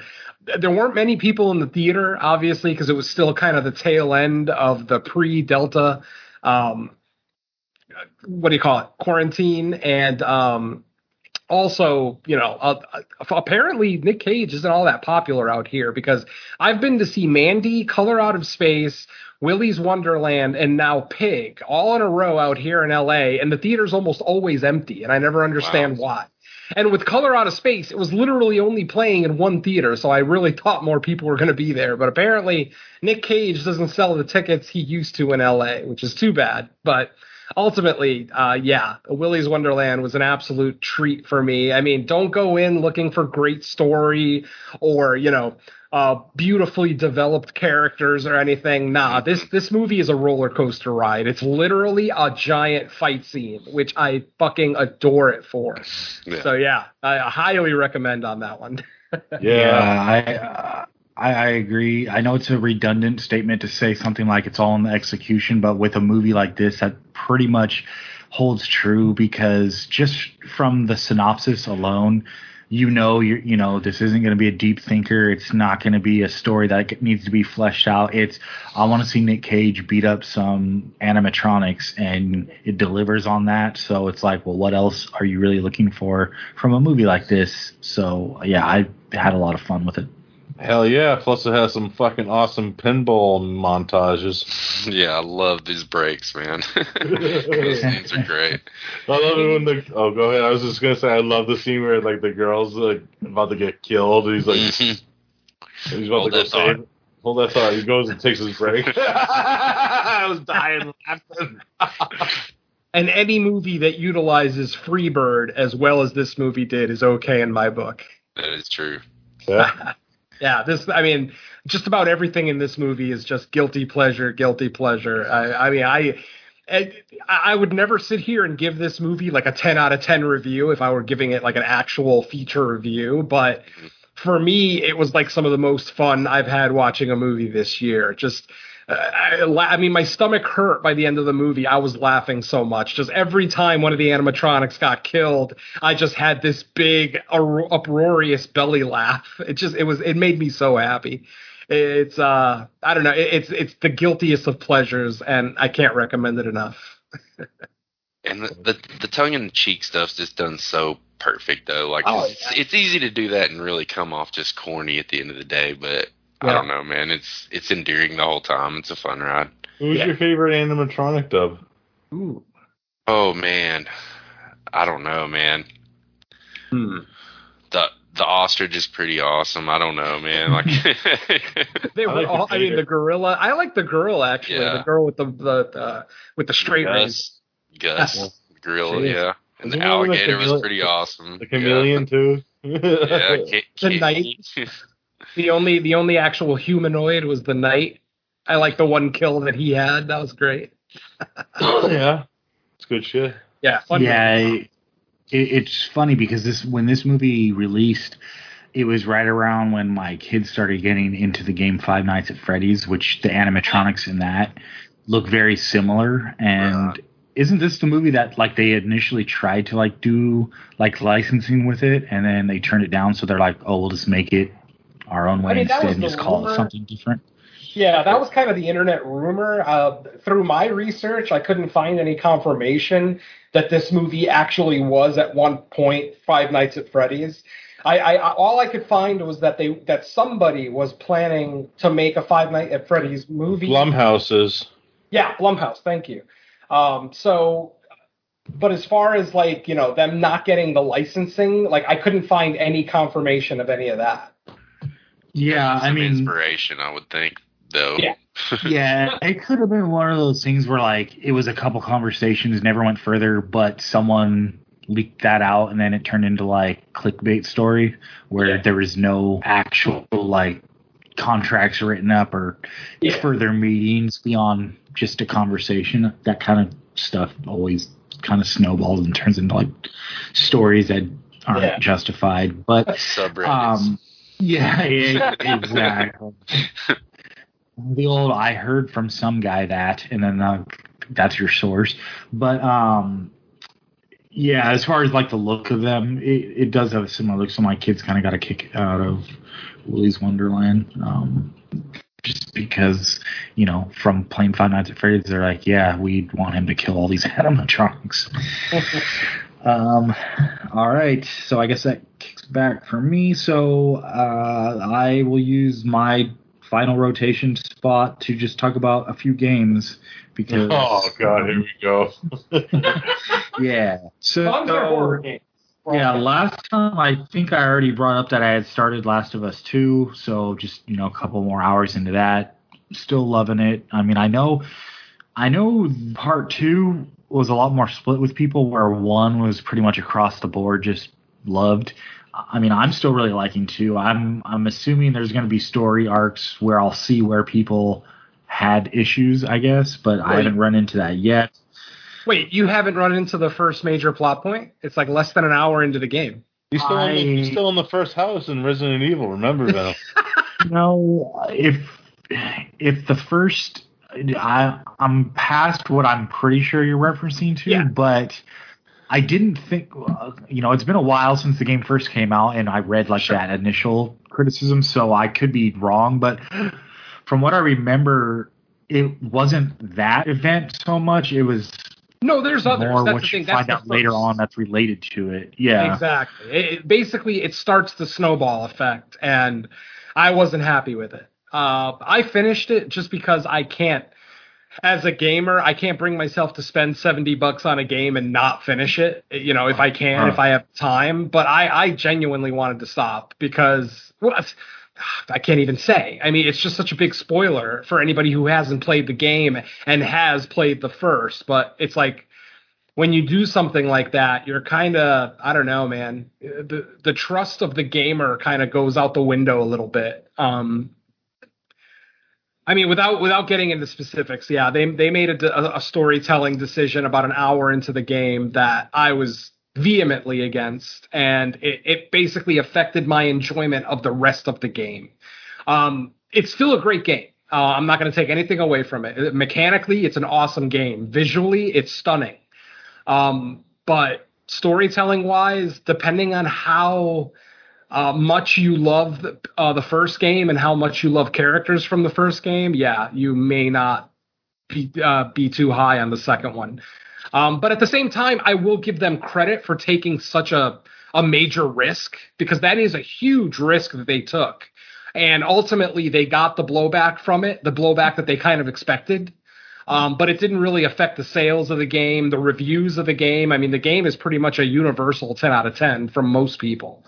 Um, so you know, I'm not going to take anything away from it. I'm just going to say I'm one of the uh, the vocal majority who hated where the story went uh, to the point where I won't play the game again. I finished it once. I'm done with it.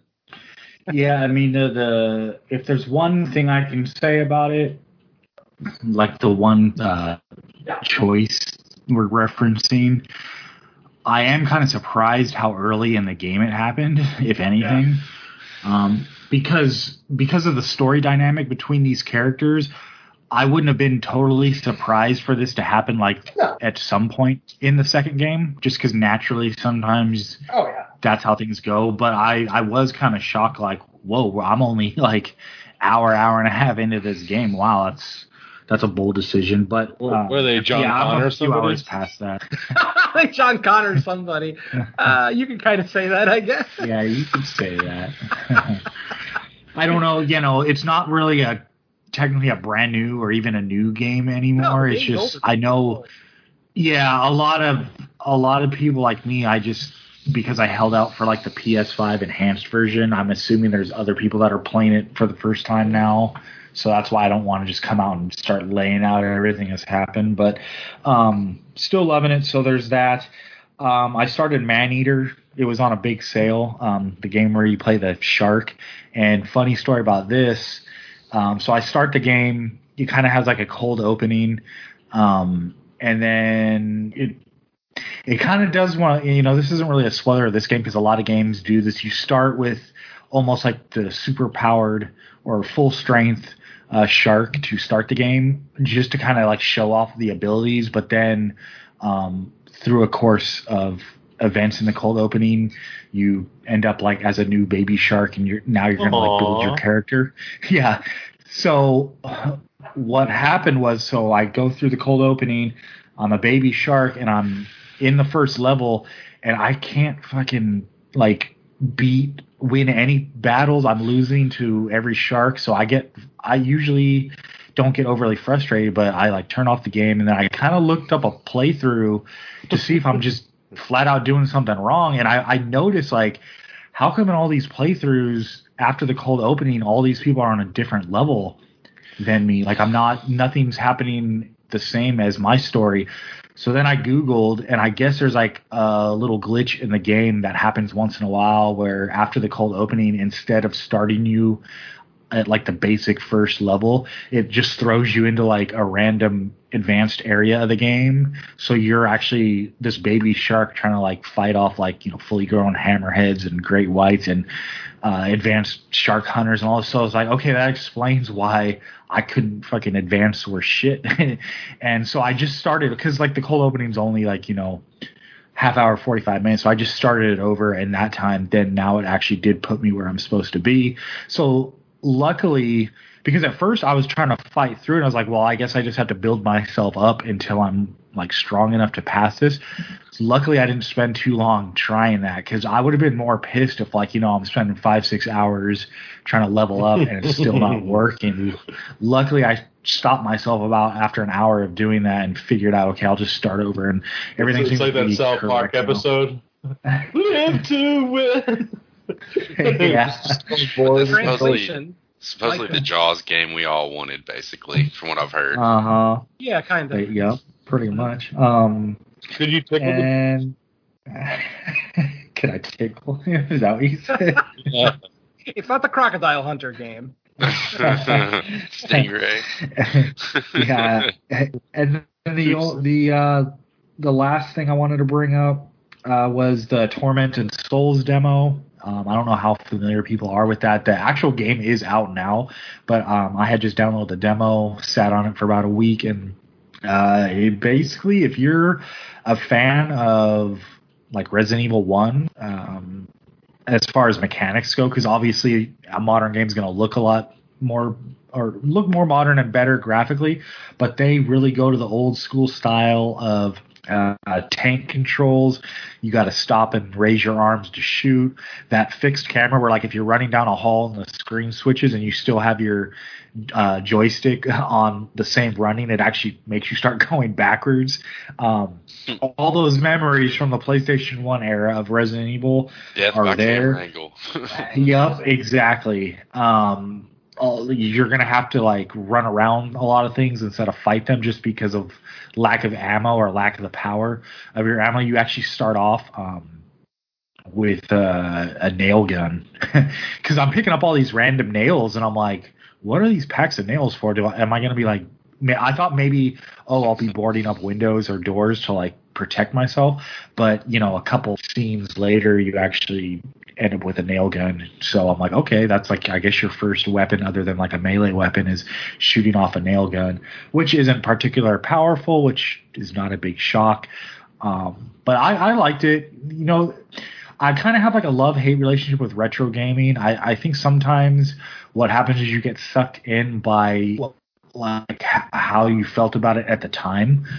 But then after you play them for a few hours, it's like, okay, now I know why I like the way games have advanced better, especially when it comes to controls and how like reaction time and it, it makes me when I see games like this, like the Tormented Souls games, it's like, could I see myself buying it? Perhaps, you know, once it's on sale, throw it in your library and kind of play around with it when you have the extra time. Um, but other than that, I don't know. It's, it's sometimes it's tough to get me to pay for these games just because it's like how long can I play before I get frustrated at tank controls again? Because I don't know that nostalgia can do you wrong in your head sometimes. I am the complete early. opposite. Oh, I was just gonna say, especially early 3D gaming. Like I think 3D's where it's at. You know that that's where the issues lie with the cameras and stuff like that.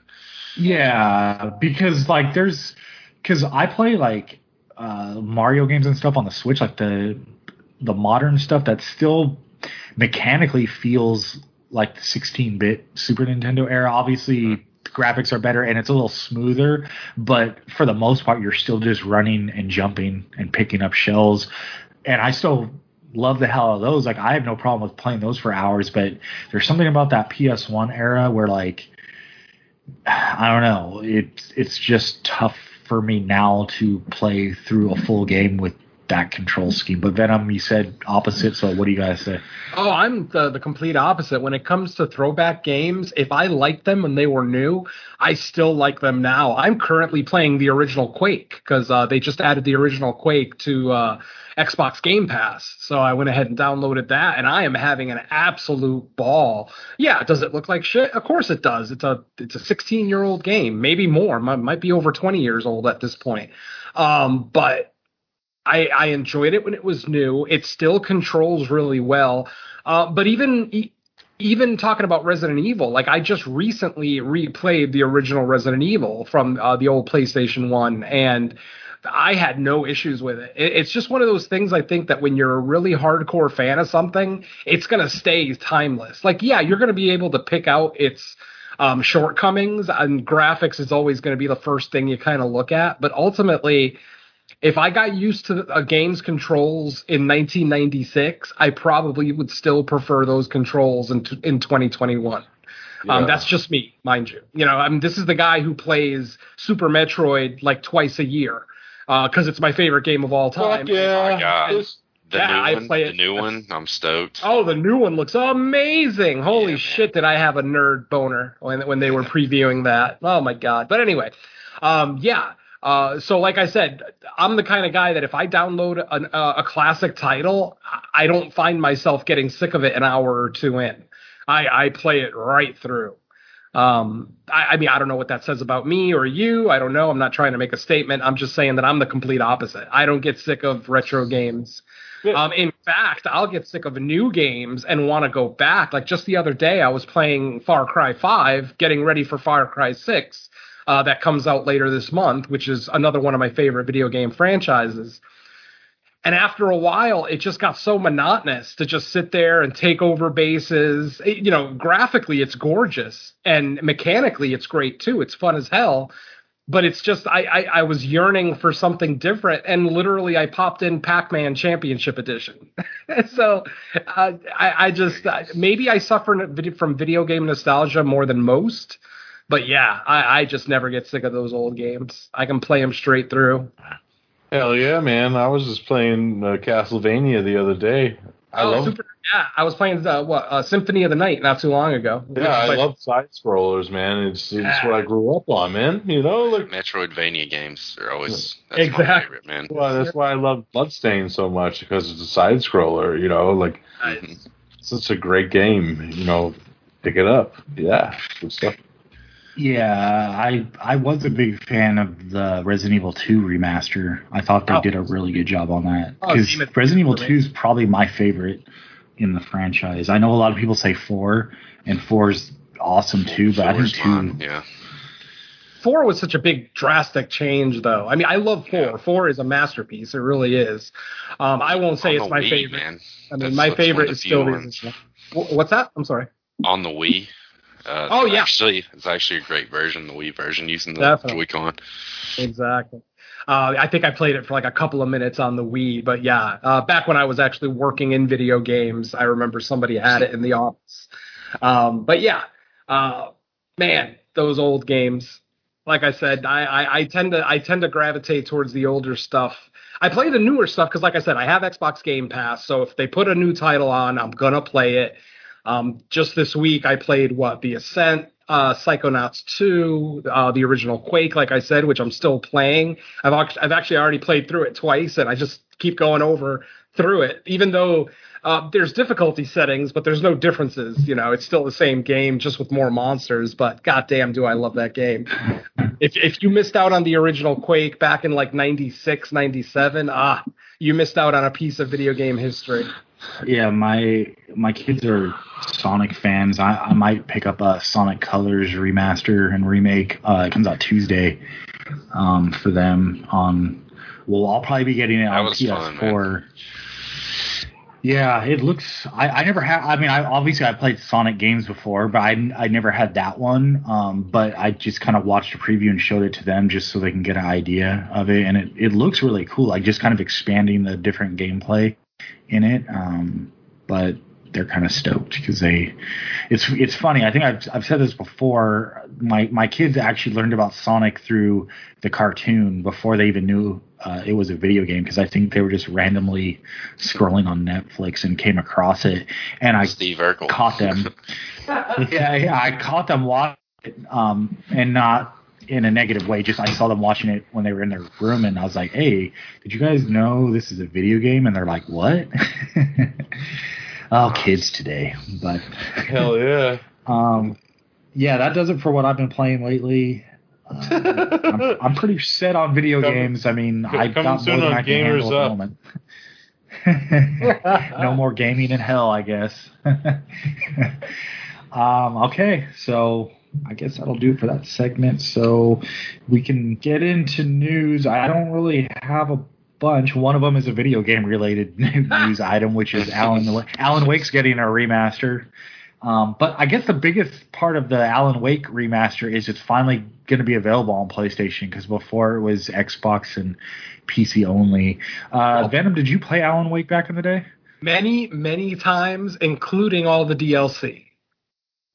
I loved it. I fucking love Alan Wake. It's a game that I really, really wished would have gotten a true sequel. They made like a side game a couple of years after it. I think it was what American Nightmare or something like that. Alan Wake American Nightmare, and it it, it was a whole different team. I think Mhm. um, production team, so it wasn't the same game. But yeah, the original Alan Wake game. I mean, having a flashlight as a weapon, I just thought was a brilliant mechanic. Um, and, you know, the the the universe itself looked great. The story was amazing. Usually, I find horror video game stories like the plots a little convoluted. Like, I mean, look at where Resident Evil is gone. It used to be this little game in this mansion, and now it's like rural Louisiana and fucking Eastern Europe Fake now. Transylvania and shit. Yeah, like, what the fuck is going on? Exactly. It is still Yeah, it's technically getting it's it's getting so grand that it's like Resident Gear Solid. Oh, The way the exactly. just- no, no, that's valid. Mhm. um, but yeah, I just um, I don't even remember what my original point was, but fucking um, You, as- you as big- Alan Wake. Oh, Alan Wake. Uh, but yeah, like I said, Alan Wake was such a cool little story. You know, it was all just him. Um, you know, um, if if I remember correctly, I think what he was looking for his wife or something. Because I remember that one of the DLCs was just about his wife. Like you actually played as her, um, which was weird since she was dead during the events of Alan Wake. But whatever. Um, so, but yeah, Alan Wake, I absolutely loved. It was one of those games that I've been harping for a sequel for years. Um, it's nice that we're getting a remake. I don't know that I'll really run out and get it because I mean, I, I probably still have it in storage somewhere, the original game. Not that I would ever play it again, but the remaster, I don't know. We'll see. If I got an extra few bucks and I, I, I feel nostalgic, then I'll check it out. But yeah, anybody who didn't play the original Alan Wake game, it really is a classic horror title. You know, Yeah. not so much monsters, but definitely like spirits and the afterlife and stuff like that. You know, I, Yes. Remember the original? There was even a OG in the early '90s, really crude PC game. Oh, that I don't know. No. Yeah, that was the original Alan Wake. So it's like every 17 years they come out with a new Alan Wake. It's like uh, Pennywise. Nice. right. Yeah, I Yeah. I learned of the game because I was al- you know I've always been just a PlayStation guy just because I never I never needed to have all the consoles at once. Um, and because I started with PlayStation, I just kind of stuck with it. But how I lear- how I learned about it was in like the early early days of Twitch. I saw people playing it on there. I was like, "What the hell is this?" And like I I looked for it and I was like, "Oh, I can't get it on PlayStation." But because it was kind of like it wasn't quite like AAA title, you know, it was kind of like that next tier down. I always assumed, "Oh, not to worry, it'll eventually get like a port over to PlayStation," and it just never did. And years and years and years went by. People would constantly talk about it getting remade or a sequel or new DLC, and oh, if it does, I bet it'll finally come to PlayStation. It just never did. And then finally, uh, I think it was a couple of days ago, the story broke that someone saw it like on a retail website listed, and it said PS4, PS5. So I was like, finally, like I'm a damn near old man with no time to play video games, but I will be purchasing it because I've been waiting like 20 years to to play it. So I'm pretty excited for it. Yeah, I, I yeah, I definitely fall into that category of have never played it. Just watched people play. Wait, it a you never bit. played it? No, Like the wheel man. of video games for you? Pretty much, pretty much it He said he was a PlayStation guy, so yeah, he wouldn't have had the opportunity. to play it. Unbelievable, Michael. Unbelievable. Unfucking believable. I'm just waiting for the crossover. I'm just waiting for the fucking crossover where Alan Wake versus Alan Dale. Where is that movie? Um, Alan Uh, Wake versus all right. Alan Tudyk. yeah. The uh, the only other news item I got was about the Texas Chainsaw Massacre. I guess what is it like a re- a retcon sequel, which is all the rage now. It's they decided to like just dump it to Netflix, which I found. I don't Well, they know. I mean, well, Sony. They made that deal with uh, Sony Netflix, Yeah, so that makes sense. it was going to be theatrical, but yeah, a lot of stuff's just coming to streaming now. yeah. I mean, do you think it's just because they're still kind of worried about turnout? When do you know when it was supposed to release? Was it 2021 or I thought it was not this year. next yeah. year? I thought it was Okay. I could be wrong.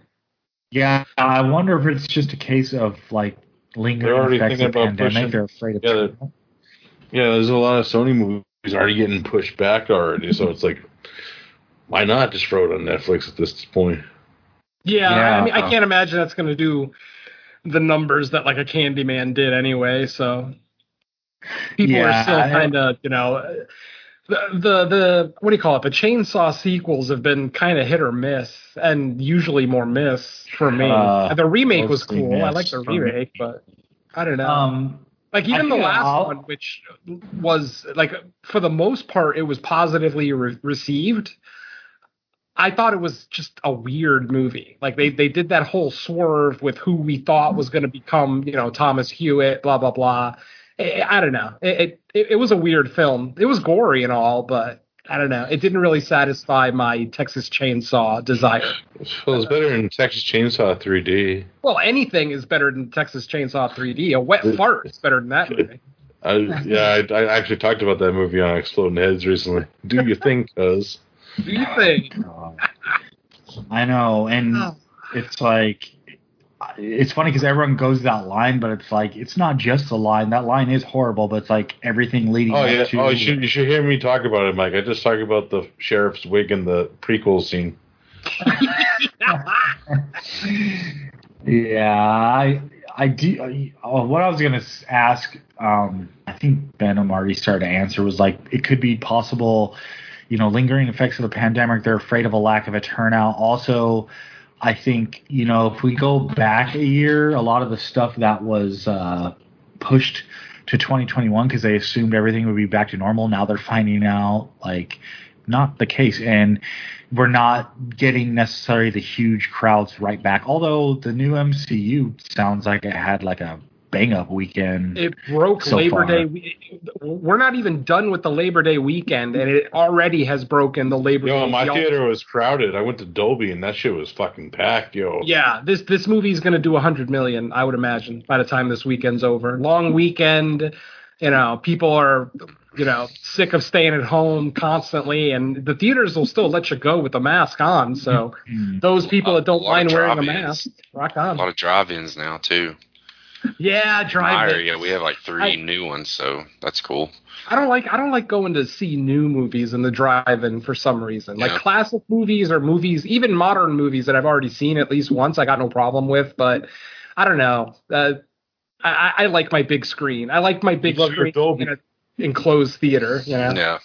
And sometimes sure. too, it depends if your drive-in's been uh, up updated to like the the digital projector because that makes a difference too. Because for the longest time, ours is using the old school projection, Ugh. and then like finally about a decade ago, they just got with the programmer like, all right, it's finally time to upgrade and get more modern, and everything looks really great there now. No, yeah, I've I've been to a modern uh the Mission Tiki drive-in out here in California is like the ultra modern one. Um it only shows brand new movies. Um everything is, you know, really really nice. The concession stand the concession stand is like the size of like a small supermarket. It's fucking gigantic. Um and the the picture quality is great. It's just the nature of watching movies in my car if it's a movie I've never seen before, I don't know. It just doesn't appeal to me. I've tried it before, and I don't know. I, I'm a theater guy, true, you know, tried and true. Uh, but even but if it comes uh, the choice between watching a new movie at home or at the drive-in, I'll stay home.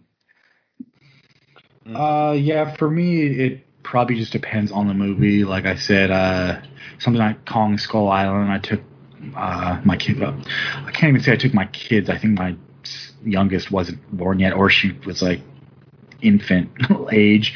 But um, like to me, that was like a movie totally drive-in acceptable. A big monster movie. It's like, Oh, sure. hey, if I c- if I can see King Kong as big as possible flying around on the screen, cool with me, you know.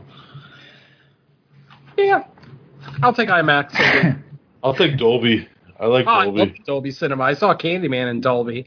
That shit was awesome with the subwoofers under the seat. Ugh. yeah, I just saw Shang-Chi there. It was fucking awesome. I still haven't decided if I'm going to see that in IMAX or Dolby. Um, Dolby, Dolby. Ah, I love my big screen though. But it's true, I am an audio guy, so we'll see.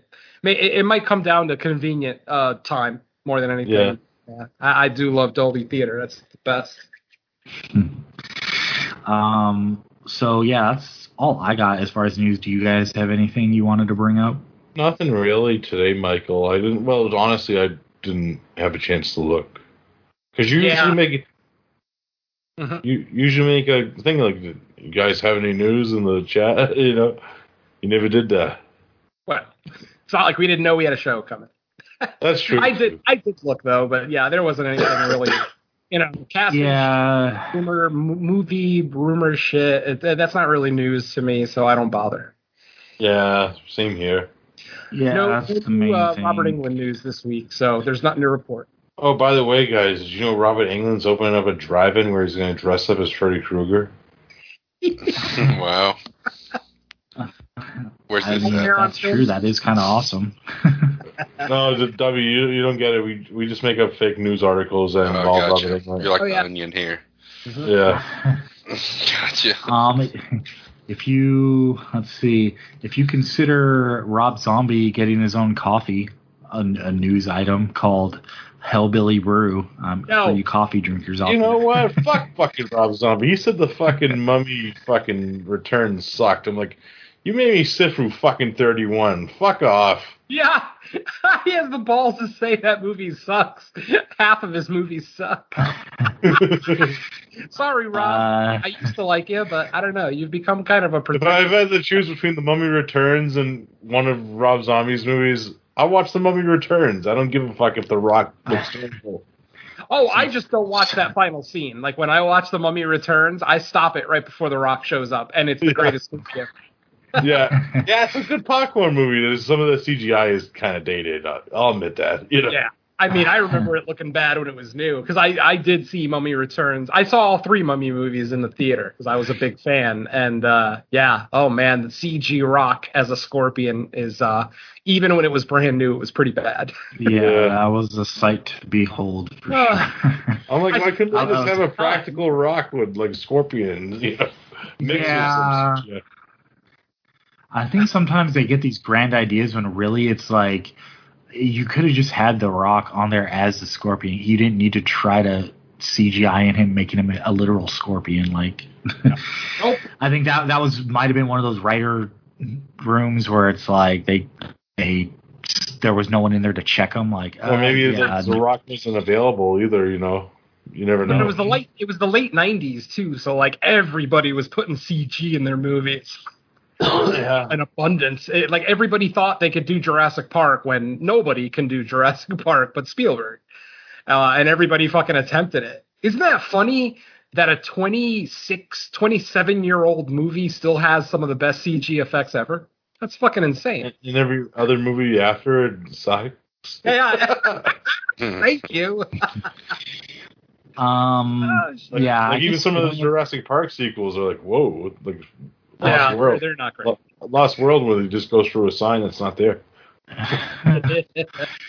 that that Gremlins anime that's coming on HBO Max, they decided to air it on Cartoon Network as well, which is interesting decision because usually if you're a paid streaming service, like I don't know if maybe there's a parent company in common.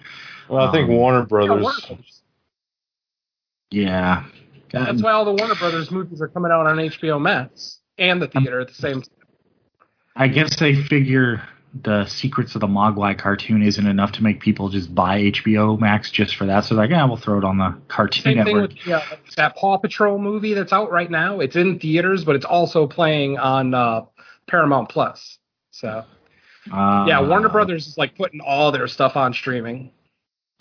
I like it though because it gives you the choice. Like you know, I, I didn't have to see Mortal Kombat and and uh, Godzilla versus Kong in the theater, but I chose to because it's what I wanted. I, I, I like the fact that they're giving people the choice. I did both. Well, yeah, I mean, for my second view, definitely at home, heavily, heavily inebriated, but still, Oh, I watched Godzilla vs Kong like 45 times when it was on the. I think I'm only I- I'm only on a dozen or so right now. I might watch it again this week since I got some time. Especially Uh, that, especially that scene where fucking Kong just sub zeros Mechagodzilla and rips his skull out. Sub Zero. Oh, very nice. The uh, Netflix series 10 After Midnight from Guillermo del Toro got its name changed to Cabinet of Curiosities. It's an anthology horror series, and now uh, Panos Cosmatos is attached to direct an episode, as well as um, Peter Weller and Crispin Glover are attached to Robocop, episodes. yeah, that's talking about. Yeah. yeah.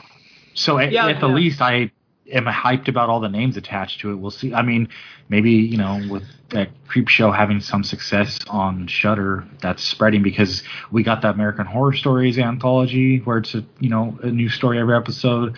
Creep Show. Now we got Netflix doing it, so I'm I'm kind of happy with this resurgence as well with anthology shows. As long as they're original properties, yeah, I'm very okay with it. I, I've never. I, it seems like over the last ten years, every major horror franchise has gotten a TV show. You know, between Mhm. Scream and The Exorcist and you know countless others, it just got monotonous there for a while. I'm I'm very okay with original horror properties. I want to see new stuff.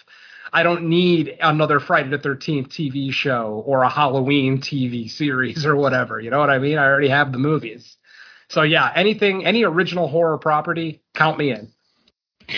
Yeah, that's yeah. Fortunate that's does because they have. I'm not going to go through like the breakdown of the episodes, but it it does sound like these are original stories. I mean, Yeah, yeah, I quote saw unquote that original as they can be. You know. Yeah, Original story. Jen- Jennifer Kent is attached. I think Jordan oh Peele. no! You know there's gonna be some baby killing and raping that episode. There's gonna be. I'm, I'm looking forward to it though. the Babadook's Yeah, gonna I love show Del up in his Toro, fabulous outfit. Uh, or it's gonna Yeah, turn and into Nep- Nightingale. No, The Brutal. Baba Goop was the Nightingale the whole time. yeah, it's good too because Netflix usually has a reputation of being pretty hands off. It's like we we signed you guys to write and direct for a reason. We're gonna let you do your thing, you know. I I'm mean, very it's- curious it's on a- Peter Weller episode. Hmm. Hmm. Because he's RoboCop. They're alive. That- That'd be funny if it was a straight RoboCop, but like a horror version. Hey, we got a we, we got a straight Evil Dead homage on the latest uh, season of Creep Show. So who knows? Yeah, and I the the trailer for the third season's out, and there's something that shows up that I'm not gonna say because I know you guys aren't. I hope trailer. there's a little. I hope there's a little toy episode because I I know the show wasn't really that great, but did you guys ever see the Nightmares and Dreamscape show that was on? Yeah, You remember the Battleground episode? That was like the best Ooh. episode of that show. Oh, it's like Don't the Green. Army Man. Yeah, Yeah. William Hurt is the assassin, the Green Army Yeah. Men are attacking. That's the best episode. Yeah, we. Oh man, me, Jamie, and Brian covered that way back on Evil Episodes. I remember. I remember that man. That It- episode was really good. Yeah, that's from Brian Henson directed that one too. nice. Oh, and it looks like Peter Weller is going to be in the Panos Cosmatos episode. Like that's the one. Oh, it's gonna be like Mandy with RoboCop. That's amazing. Robo Mandy. Mandy Cop. As long as the Cheddar Goblin makes an appearance, all will Imagine if it's just about Peter Weller fighting the Cheddar Goblin, like an unknown origin, No, no. RoboCop and the Cheddar Goblin get together to fight evil and eat mac and cheese. and eat mac and cheese. And then the biker gang. Ah, Tease up yeah, yeah. that. We're immature folks. Uh, don't mind us. Is this the burning question? Yeah. Burning question: Who wins in a fight? Cheddar Goblin, RoboCop. Go. Yeah, we had to blend it into the news due to lack of burning question for the episode. but yeah, as far as news items, that looks like it's going to wrap it up for that. Mhm. Um, so we'll move right along to the non-burning question I have for this episode. I don't really have one, so Dave, unless you guys have anything. yeah, well, that doesn't matter because he didn't leave any feedback on the gigantic burning question from last time. So, Yeah, what the hell, Dave? well, no, Hey, I asked. Gotta. Well, I well, no, I did ask him because like I noticed he had already because he was always leaving huge feedback on Slumber Party Massacre stuff.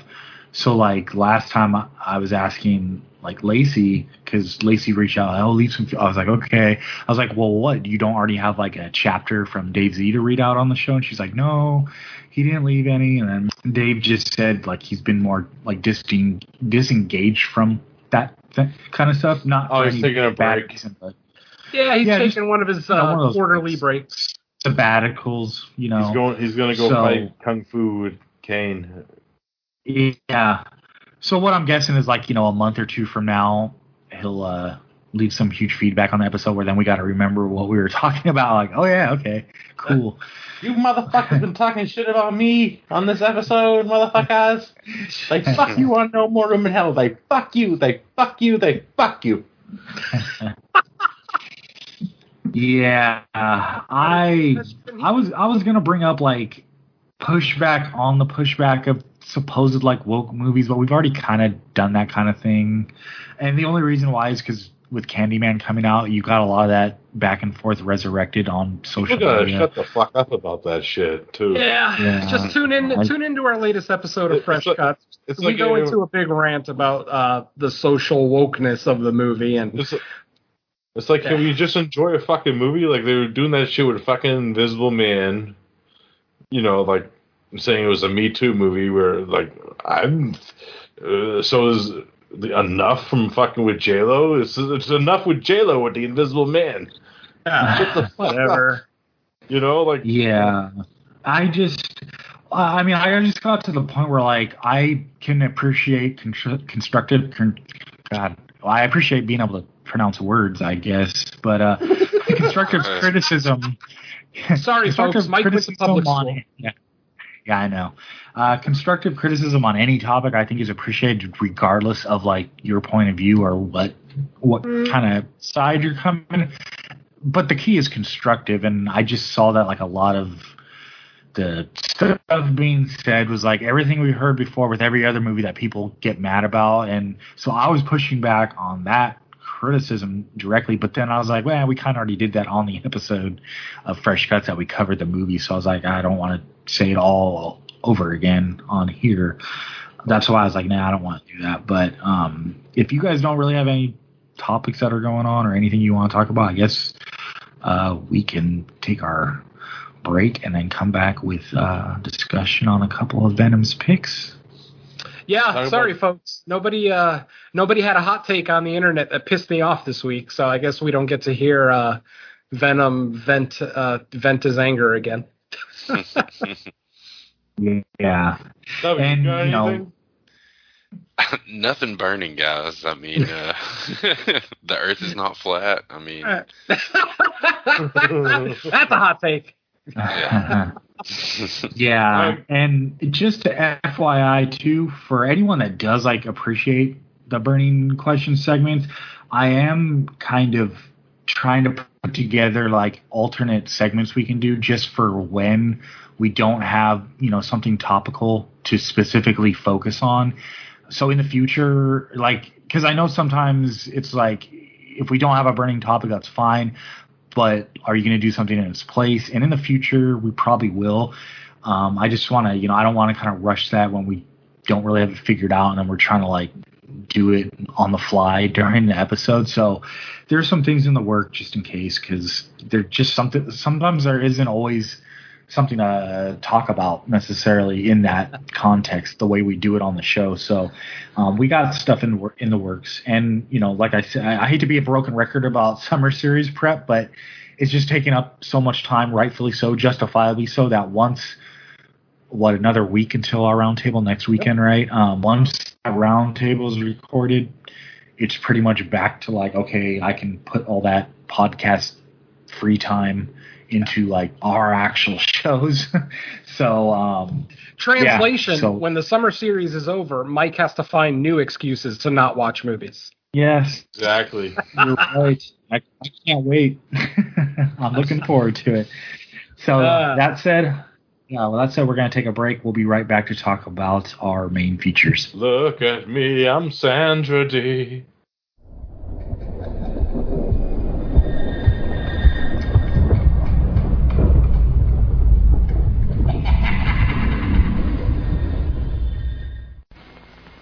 We're about to show you a few scenes of this movie, which is called The Wizard of Gore. For those of you who appreciate this type of cinematic art, you will see the most startling scenes of their type ever filmed. But for those of you with heart conditions, or who are with young and impressionable children, we ask that you turn around in your seats or leave this auditorium for the next two minutes. Thank you.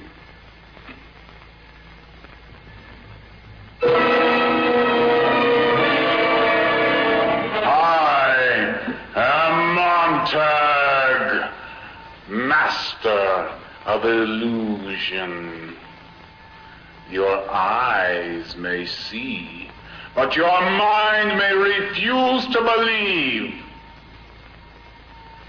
Permit me to show you a few of the tricks I perform in the Wizard of Gore.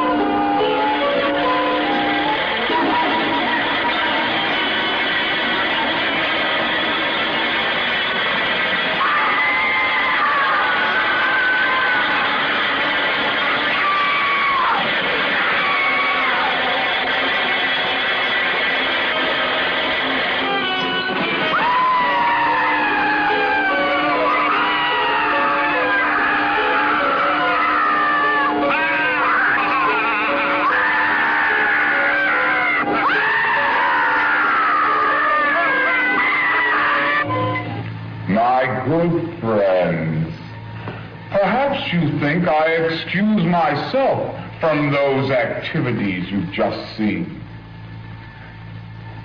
No. You see, I'm not afraid to stick my neck out.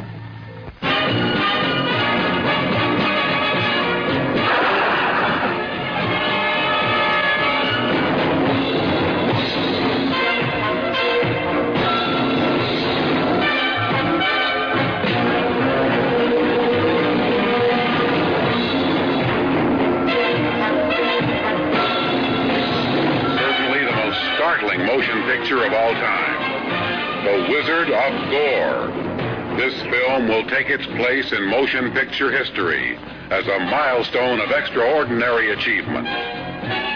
Never before have the weird, the eerie, the astonishing, the bewildering been shown in so stunning a film. Behind the facade of a normal world lies another world whose grisly mystery brings panic to some, satisfaction to others. An astounding achievement in bizarre, amazing theater, The Wizard of Gore.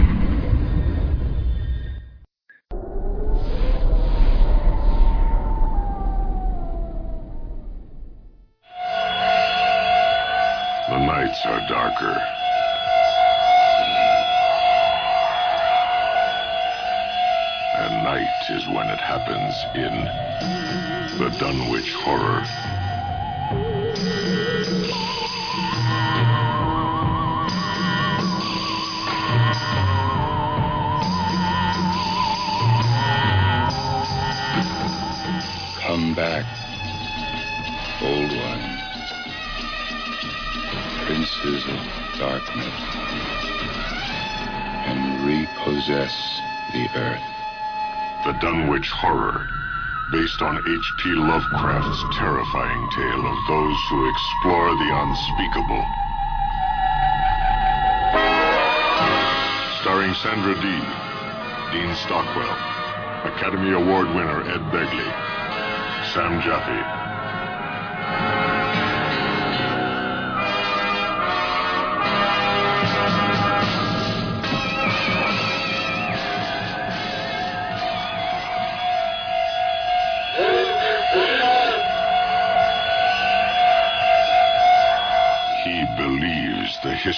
horrendipity written here. The love story of a girl looking to the future, and a boy dedicated to the mysteries of the past.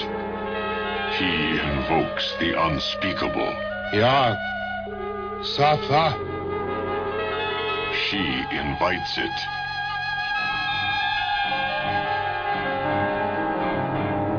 You're one of us now.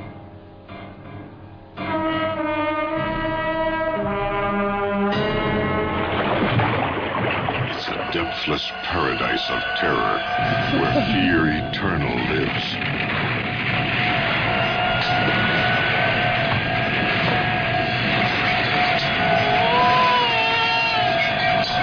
And the dead come to life. I've never heard anything like that.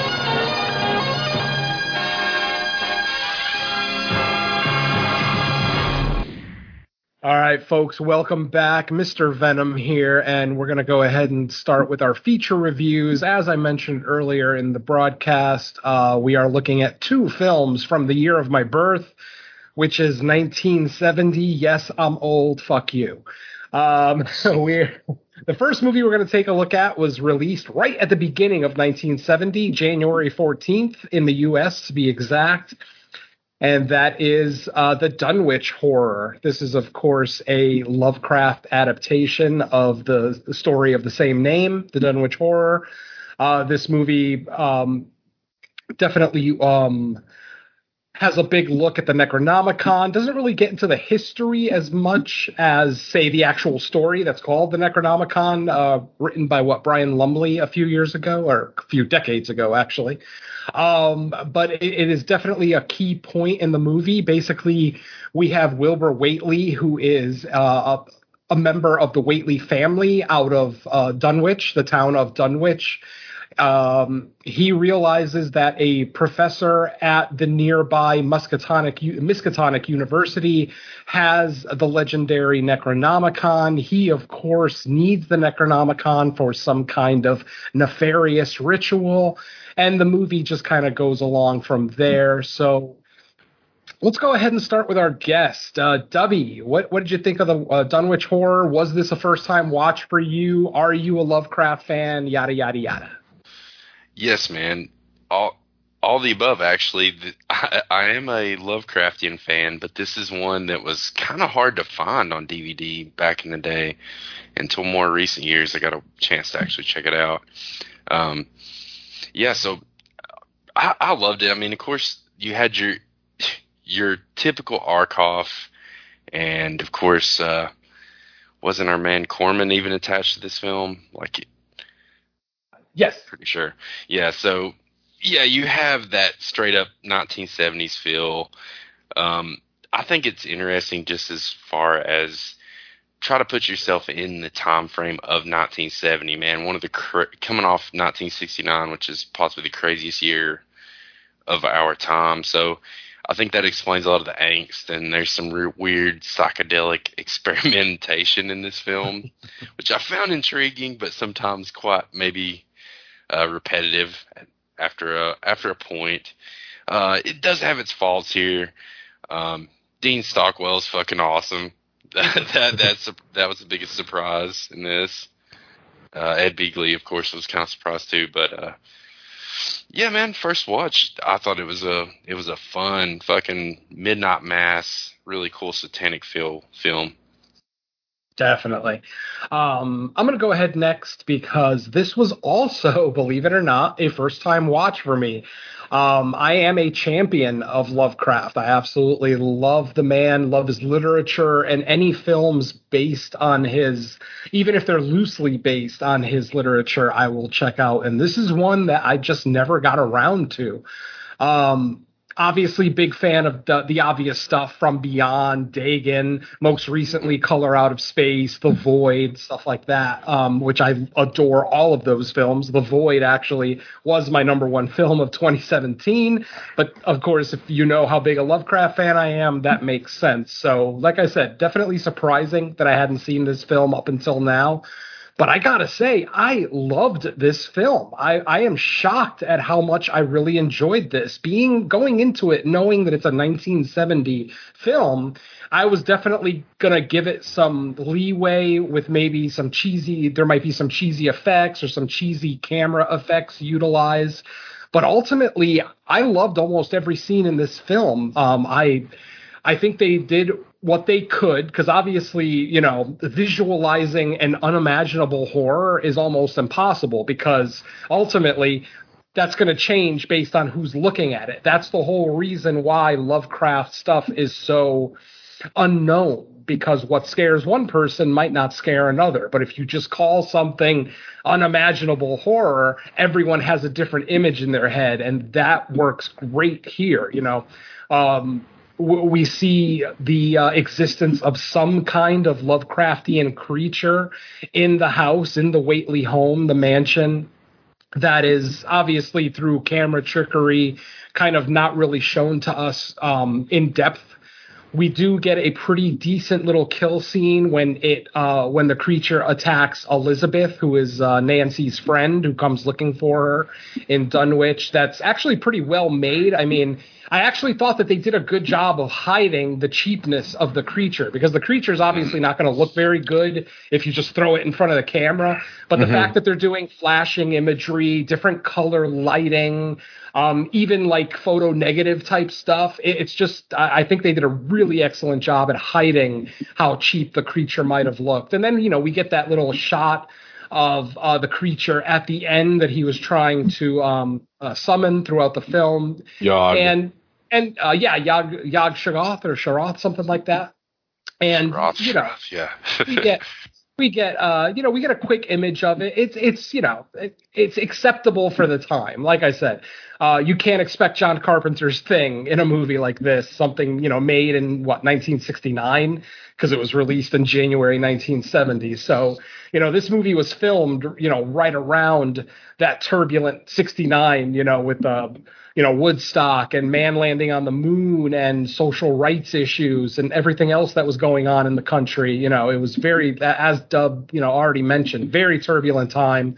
This movie definitely does have a 69 kind of late 60s sensibility, especially with its dream sequences. There's multiple dream sequences here where uh, the hero, our hero Nancy, kind of finds herself surrounded by cult members.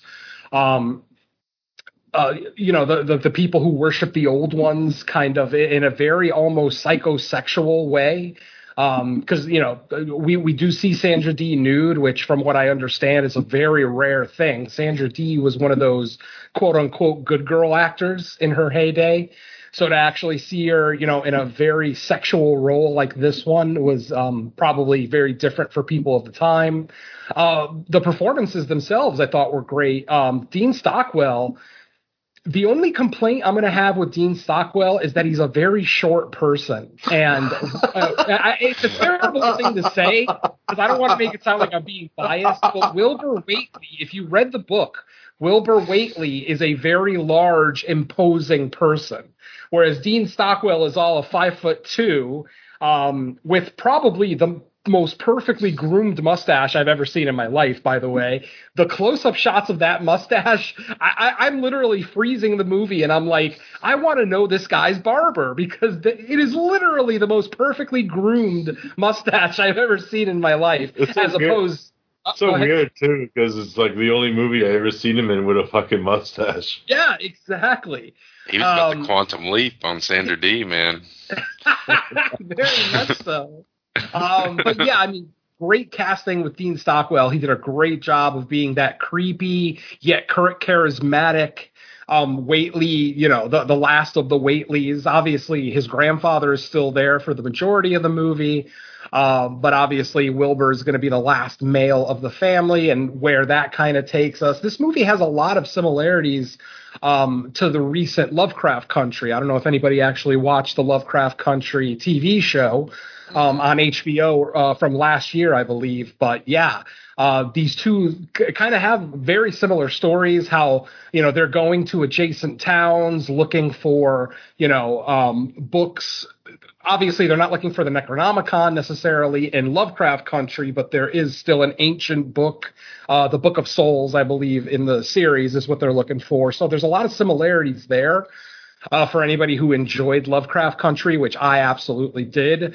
Um, it's a shame it will not be getting a second season, even though it collected about 20 something Emmy nominations, but that's a story for another podcast. But let's just say I, I'm gonna I'm gonna leave my general fa- thoughts at I was genuinely and pleasantly surprised with how much I enjoyed this movie, and it's not just the Lovecraftian aspects. Uh, the score, this score is really really well done. That theme, dude. Yeah, That oh, the main theme. The flutes and shit, fucking I love awesome. that. Just the opening credits themselves, the imagery that you're seeing through the opening credits as these black shapes morph into different objects. You know, they'll morph into the devil, a priest, a naked woman, things like that, with a great theme song playing over the top. Yeah, it's it's like it's so perfect uh, a way to open the movie. It really sets the tone nicely and just shows you that they're they're taking care with this Lovecraft adaptation just by watching the opening credits. But yeah, you know, as soon as the movie opens, we get a reference to the Necronomicon, which instantly, you know, makes people like me's eyes open and ears perk up, and suddenly it's like, oh, I'm invested all of a sudden. So, um, yeah, like I said, first time watch, absolutely enjoyed it. Uh, this will definitely, I know Scream Factory put out a Blu ray of this, so I more than likely will be picking this up very soon. Um, and from here, let's go to Derek. Derek, what do you got for me for the Dunwich horror? This is a second time watch for me because I actually own that Scream Factory Blu-ray, which I do recommend. It's a good, it's one of their double feature ones. It comes with uh the seventy-one Murders of the Rue, Morgue pretty solid movies, in my opinion. Uh, yeah, Dean Stockwell kills it. I I think the reason why casting him was so important because just the way he looks at people with his eyes. The eyes are the most frozen feature because they kind of look unalienated in a way when he's staring at people. That kind of gives that mysticism of his character. Plus that ep- epic mustache too. I will never get over this perfectly groomed mustache ever. And he's got he's got the W doubles hair rocking through this. Uh, Does he? awesome. you know, like it's fucking awesome. You know, uh, uh, I you know he actually kind of was a kind of a hippie during this time period. I was reading yep. some research on it, and actually was listening to the commentary that's on the release. And uh, it was his idea to do like some of that psychedelic shit that's kind of in the movie, uh, which makes sense when you learn that. Uh, Ed Begley Sr. though is Armitage. Awesome. Yeah, you know, it's just a good rounded movie. This is probably the closest AIP has ever come to like competing with Hammer. It has like a kind of like an early Hammer feel to it, mm-hmm. like the storytelling of this one, and I dig the fuck out of that mm-hmm. about this movie. And you know, even like some of the cheesy effects of Yog at the end, I fucking love that too. It kind of yeah. reminds me, it kind of reminds me of Golden Voyage of Sinbad and shit. You know, yes, you know. With the you know that prophet thing that comes out of nowhere, but yeah, I dig this movie a lot it's fun. Yeah, uh, I, I, couldn't agree with you more. Like I said, had a great time with it. All right, last but definitely least, Mike, what do you got for me? yeah, I I had seen this before, but it's been a really long time. Details were pretty hazy, um, but watching it again for the show just reinforced why I remembered liking it. This one, it's really good. I, I agree with Derek that it really kind of walks up to the line of being a Hammer. Um, it all, you know, once we kind of explore um, the grandfather character and kind of the backstory behind that family, it even has like a little bit of shades of like folk horror in there, just because you yeah. know there's some kind of almost like pagan like uh, belief system. Um, I think the the kind of wacky cultish dream sequence we get um, when is it Nancy the the blonde yep. lady, the main blonde lady, mm-hmm. uh, when she kind of gets put under the spell and all that. It, it kind of gave me shades of Rosemary's Baby, Polanski. Um, you, you yep. know, with all the weirdness where it's like you don't. I mean, Rosemary's Baby was a little more spelled out what they were doing just because of the plot of the movie, mm-hmm. but just the kind of weird weirdness, the the I guess I don't even want to say creature, more like beast. I guess beast design, beast humanoid design, whatever was going on there. Um, it was it was really unsettling. I, I mean, you know, of course, looking through anything in a 21 or 2021 lens, um, it's probably not as horrific, but I can imagine like in 1970 watching this sequence in the crowd and just being like, "Well, what the hell's going on here? Like, what are what the hell are they conjuring up and imagining for the for this story?" Um, but yeah, I I like the story. I thought the characters in this kept me invested throughout the movie. I was 100 percent interested. You know, every time something new would happen, or uh, you know, I like the conflict um, uh, between the grandfather, who's kind of like he, he's part of the cult too, but he could understand like why he didn't like his grandson's ambition um, or Wilbur's ambition just because he's like we've tried it before you know and of course Wilbur being the next generation is like I'm going to do what you guys couldn't. I'm going to finish what you started all that kind of stuff. And you know I, I thought it was uh, very creative how they came up with the effects for you know I guess the the grand beast or whatever the entity is referred to. Mm-hmm. yeah I mean just because you know obviously in 1970 there's like the limitations of what you can do but i i felt like the way they did it made sense almost like the psychedelic nature of you know what what they would kind of see.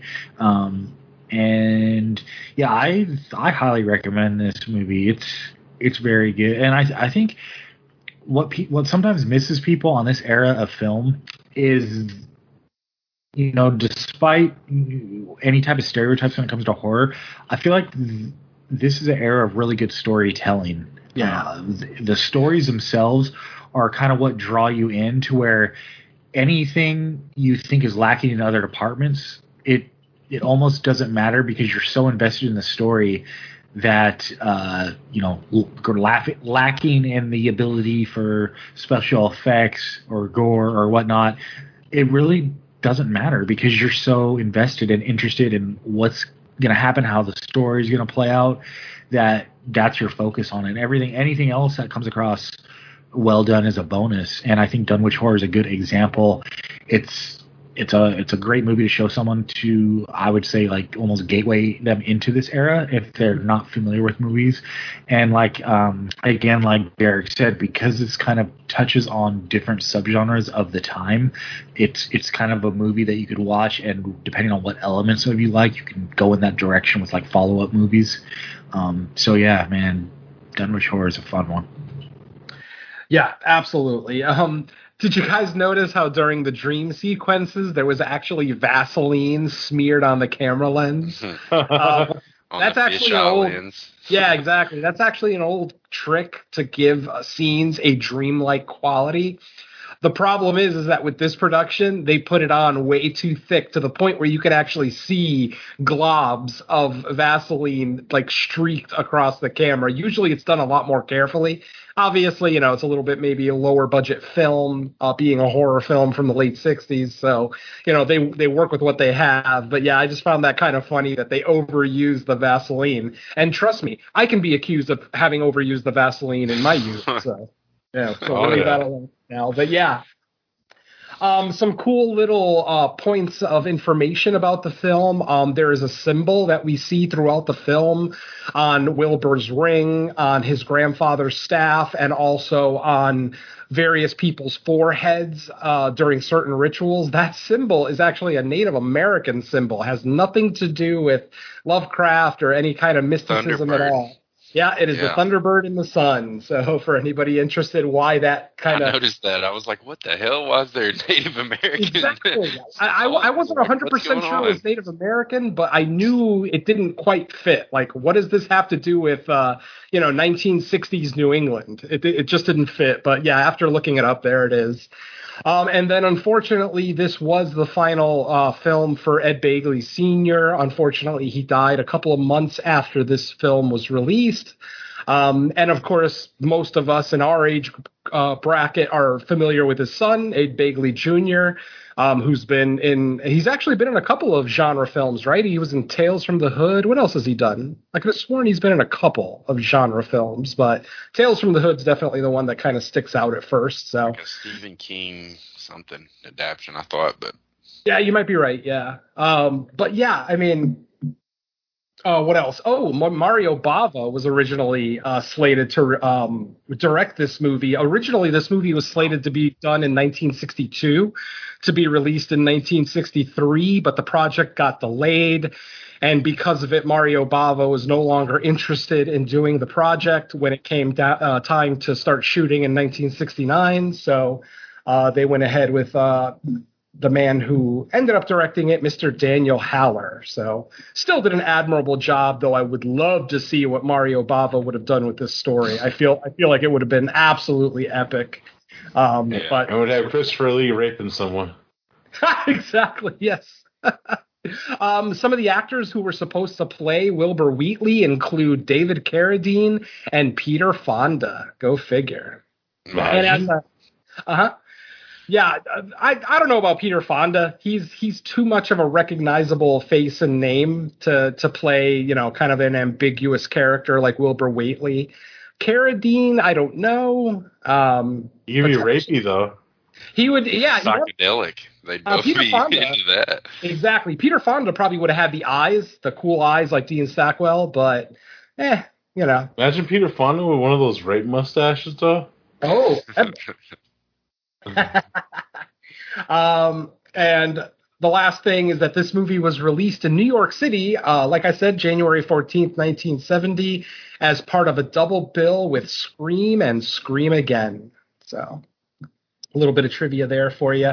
Um, yeah, this movie, man. Like I said, I just um, somebody mentioned, I think it was Mike mentioned how um, in 2021 the effects here are a little silly, but how this must have affected audiences. Like I said, the I, I, I truly agree with Mike there that man, some of these images are probably going to be shocking to people in 1970 um, especially if they're not used to Lovecraftian horror. I mean, I'm not sure how much Lovecraftian horror had been released up until 1970. I'm sure we had a few, but yeah, to to this level of just cosmic craziness, uh, I'm not sure if we got anything like that before. So I could definitely see how this movie would affect people. Um, Roger Corman was an executive producer on the film, so you know it definitely still has that gothic feel, like some of the stuff that Corman did, um, his Poe adaptations.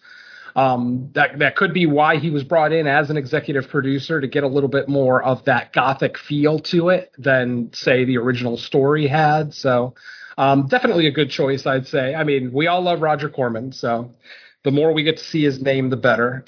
Um, before we move on, anything else? Uh, anybody else want to add any last minute things for the Dunwich horror? No. Uh, I I do want to do some trivia because I actually seen one of Yeah. the later remakes of this story, Oh, the The- TV movie from 2009.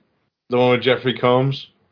Is that the one with uh, where Dean Stockwell actually plays Armitage? Yeah. Yeah. Okay, Uh, I that's have a cool, seen that. That's a cool. That's a cool little fact. you know. Yeah, yeah. The guy who played Wil- uh, Wilbur Whateley in this one comes back as Richard Armitage or Henry Armitage, excuse me, in the 2009 TV movie. Which you know, it is a TV movie, so you kind of know what to expect there, but it's still watchable. I liked it. Yeah. Good stuff. Definitely. All right, folks. So, from the horrors of Dunwich, Massachusetts, we move on to where is Wizard of Gore set? I don't even remember. Do they tell us what city it's in? Tromaville. Tromaville. Oh my God, how much do I wish? All right, folks. So, like I said, we are now going to move on to 1970s The Wizard of Gore, written, directed, and produced by Herschell Gordon Lewis. Um, listeners of the Cinema Attack podcast may remember my guest spot when uh, Rebecca and Rebecca Reinhart and myself were on Derek's Herschell Gordon Lewis tribute episode where we looked at the Blood trilogy. And you know, the Blood trilogy is obviously going to show a lot of the kind of the high points of Herschell Gordon Lewis's career with stuff like Blood Feast and 2000 Maniacs. Uh, the third film in the trilogy maybe is a little bit lesser than the other two, which is uh, Color Me Blood Red. But this is 1970s The Wizard of Gore. Um, a, a talk show host, a talk show hostess, and her boyfriend investigate a shady magician who has the ability to hypnotize and control the thoughts of people in order to stage gory on-stage illusions using his powers of mind bending. Um, I'm going to go ahead and bring in uh, Mike. Uh, so, Mike, what uh, you know, what's your experience first with Herschell Gordon Lewis movies, and then specifically with The Wizard of Gore? Uh, Herschell Gordon Lewis movies. I've seen some. They're very interesting, very raw, um, with interesting results. But they're always like an experience to watch. You know. Um, yeah, he definitely has the reputation of the macabre stuff. It usually some some dicey material. Um, as far as uh, Wizard of Gore itself, this was a first time watch for me. Um, I I had heard this talked about before, but had never got around to seeing it. But I had a blast with this one as well.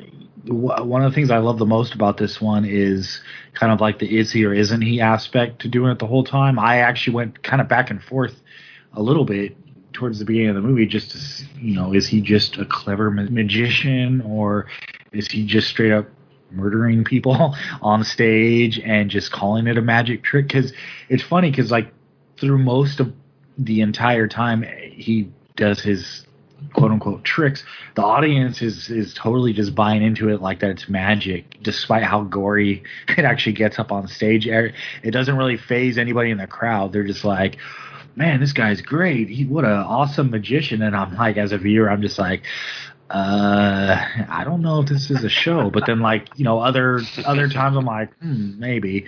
Um, but I thought it was well done. I I love. Uh, do you remember Ray Sager Sager as Montag? Montag the Magnificent. Um, I thought he was really good in this. Uh, he was pretty charismatic um, as a magician, and uh, you know that's the type of personality you would kind of need to, I guess, draw in the audience to witnessing murder and them just kind of going along with it. Like you need someone that would be believable as this, you know, bigger than life personality as a magician. So I think that that really works. But yeah, this uh, for our first time watching, I was totally into it. Loved I loved the story. I uh, liked where it went. Um, and the uh, as we're kind of in the third act of it, when he kind of hypnotizes people through the TV and like it, it gave me a Halloween three season of the witch. I expected Atkins to like run in and tell everyone to turn the TV off. Yeah, or most recently, uh, most recently, the cleansing hour. Remember? when- Uh-huh. Yeah. Yeah. I thought that was uh, that was what I thought of instantly when that when he started that gag. Uh, I'm like, oh, cleansing hour. Uh, granted, just because it was a recent movie, but yeah, um, yeah, definitely something we've seen before. P- possessing people through the television. Mhm. Yeah, man, but I I had fun with this one. It's, I think both these movies, especially this one being my first watch, is something I, I'm gonna want to revisit for sure. Yeah, I mean, I've said it before. I'll say it again. I'm a huge Herschell Gordon Lewis fan. Uh, Derek and I both really just love his work. Uh, love the documentary. I finally did get to, uh, Derek to get a chance to see that documentary, and you were right. It was amazing, and I will absolutely buy it very soon.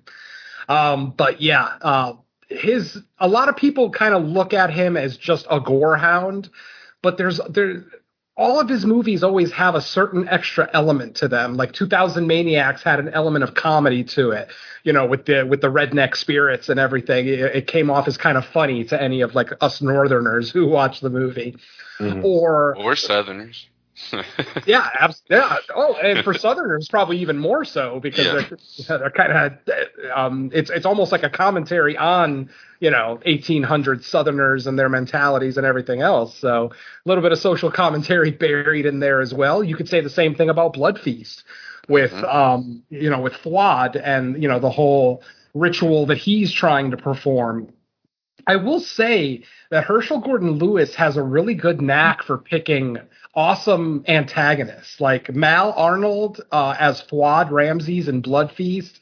I absolutely love his frantic performance, his his almost psychopathic eye movement throughout the film, the way he interacts, especially with women, where it almost seems like he doesn't really know how to talk to women unless he's like pulling organs out of their body. And it's the same thing with this one with Ray Sager or Sager, however you pronounce it, as Montag. Once again, he finds this really oddball character that, despite being an absolute creep, somehow still has a lot of charisma to him. Probably more so with Montag than even with Fuad, because Fuad was pretty much just a creepy guy trying to run a business. Um, Montag's obviously trying to entertain the masses, um, but I still I, got to give Herschell Gordon credit for his casting always, and, of course you know I, I'll be I'll be a little bit of a misogynist.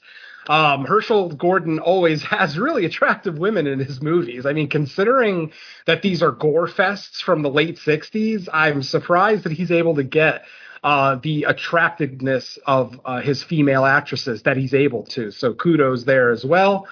Um, the gore. I mean, obviously, the gore is going to be the first and foremost thing that people talk about with Herschell Gordon Lewis movies, and this one is no different. I mean, the movie practically opens up with a gore scene. You know, uh, the the famous uh, saw a woman in half trick, but instead he does it with an actual chainsaw and no coffin, which definitely. At no point does he actually cut the woman in half, but we'll forgive him for that because they, in the movie they actually say, you know, the woman was cut in half, even though we very clearly see that she's not. But again, we'll forgive that. Um, but this movie, I noticed as I'm watching it, this movie is basically a bunch of murder set pieces put together. Um, you've got four major uh, tricks that are done on stage that all kind of lead to the same result. Um, for those who don't know, basically, uh, Montag is performing magic tricks on uh, female quote unquote volunteers. Technically, they're not volunteers because he is actually hypnotizing them into coming on stage or hypnotizing their their like boyfriends or husbands to kind of get them to stand up and volunteer and he's basically performing these very gory tricks. In one scene, he cuts a woman in half with a chainsaw. In another scene, he drives a railroad spike into a woman's head and pulls out her brain matter from the open wound. So there, there's some very intense scenes here, but at the end of the day, that's how it felt to me. Like, like Herschell Gordon, and I've said this before about his movies, he always kind of has a little bit of an issue weaving his narrative together. Um, if you look at his movies as a collection of set pieces, then you kind of appreciate, you know, uh, the work that he did with his effects and his filmmaking and everything else. But when you're looking for like a cohesive narrative, I'm not saying that it's not there. I'm just saying that it doesn't feel like a movie with a beginning, middle, and end so much as, and especially Wizard of Gore because of its incredibly ambiguous ending. Um, Yeah. you know that ending definitely kind of leaves you scratching your head the first couple of times you watch it. Um, after a few viewings, you can kind of put uh, your own kind of spin on the ending to get a satisfying ending, which I think most of us who've seen the movie more than once have done. But the first couple of times, it's definitely a head scratcher, and ultimately. Some of his movies are head scratchers in general. Like 2000 Maniacs basically ends as quickly as it started, um, you know, without really answering too many questions to the people in the film. We get our answers as the viewers, mind you, but the people in the film, should I say the survivors of the film, generally, you know, don't really know what the hell happened or what's going on. So, um, ultimately, like I said, I love Herschell Gordon. I love his movies. Uh, I think the man is an absolute joy to listen to when he does interviews. He has that kind of Lloyd Kaufman, Roger Corman enthusiasm about his films. Like when you watch Roger Corman speak, especially recently on uh, The Last Drive-In, or uh, yeah, The Last Drive-In with Joe Bob, um, he still has that boy, that boy-like giddiness when he's talking about making movies and as as was recently pointed out to me, the man is 93 years old and he's still working on multiple projects right now. So yeah, God bless uh, Roger Corman, uh, both for past and present. And like I said, I put Herschell Gordon right there. Obviously, Herschell didn't live as long, so his filmography is going to be a lot less than Roger Corman. Obviously, Roger Corman famously could make a movie cheap and fast, so his filmography is going to be pretty extensive, but. I mean, for the care that Herschell Gordon takes, it, at the very least, in how he sets up his gags and then how he does the gore, uh, the man is an absolute legend, and I will continue to sing his praises. Um, let's go ahead and move to uh, Dubby. Dub, what do you got for me for The Wizard of Gore?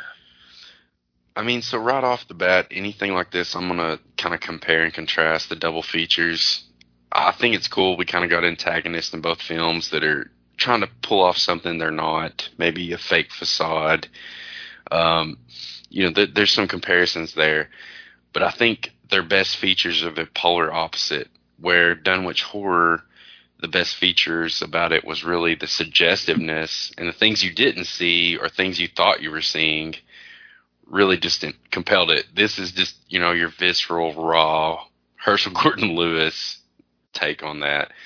Um, yeah, you you summed it up, man. Herschell Gordon Lewis is a B movie god at the end of the day, though. So he really, you just got to imagine seeing this there again in 1970. The gore factor and that kind of stuff was just amazing.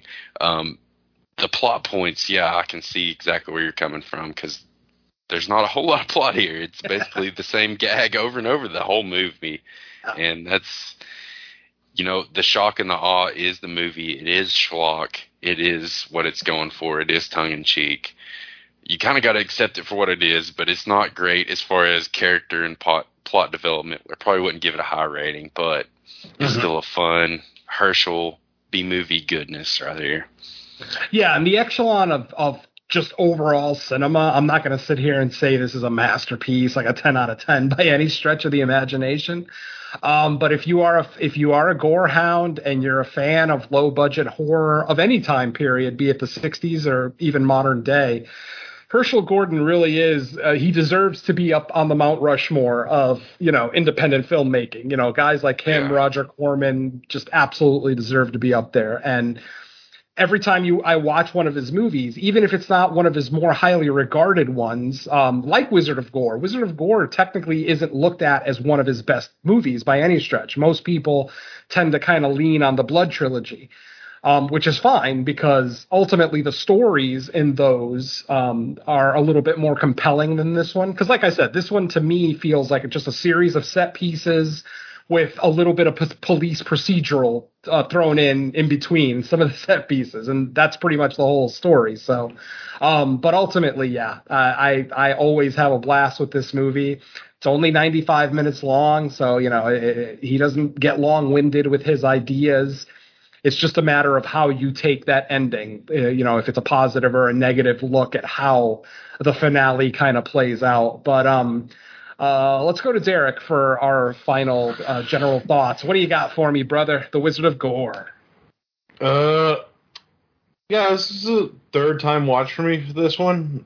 Uh, I I dig it for the most part. I think he does kind of lean a little bit too much in those kill sequences in this one, and it just seems a little less authenticated in that sense.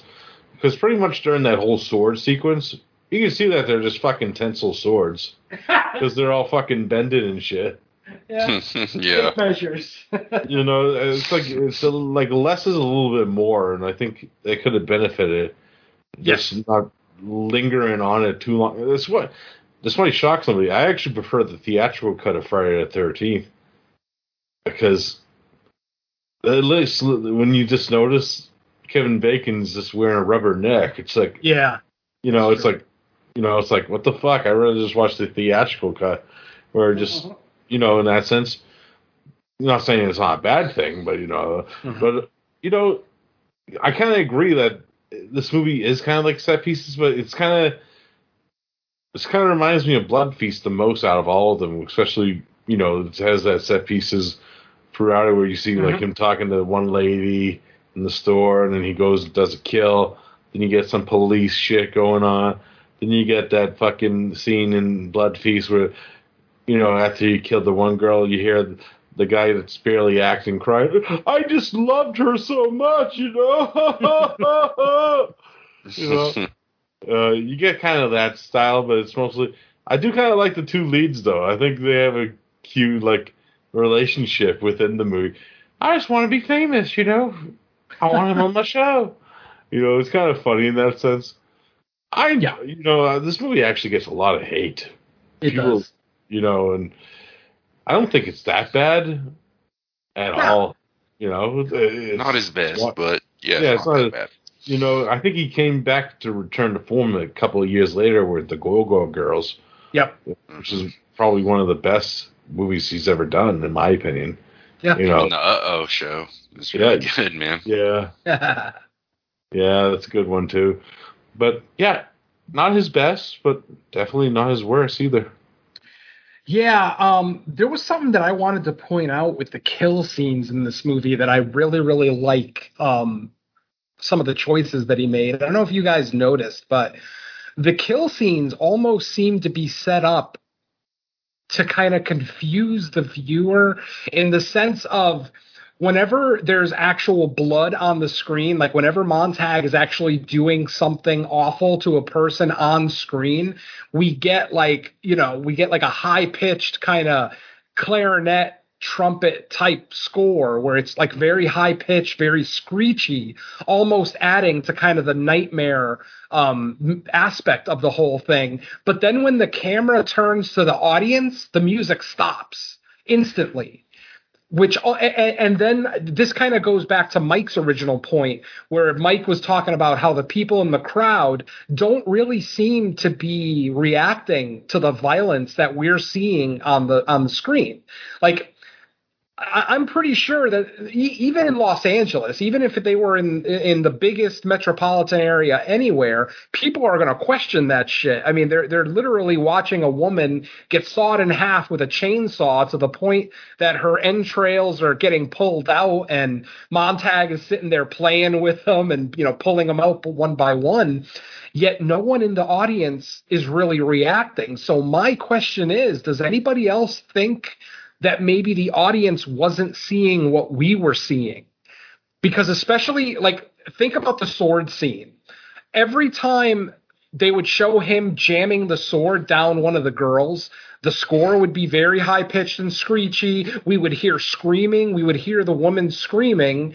And but then as soon as it goes to a shot of just the girls with the swords down their throat but no blood showing, uh, again the score would stop. It's almost like I don't know. It's almost like all the stuff when the music, when the really high pitched score is playing, the audience isn't seeing that for some reason. That's that's kind of how I took it because it doesn't yeah, make because they're sense. under hypnosis, man. That that's exactly how I took it as well.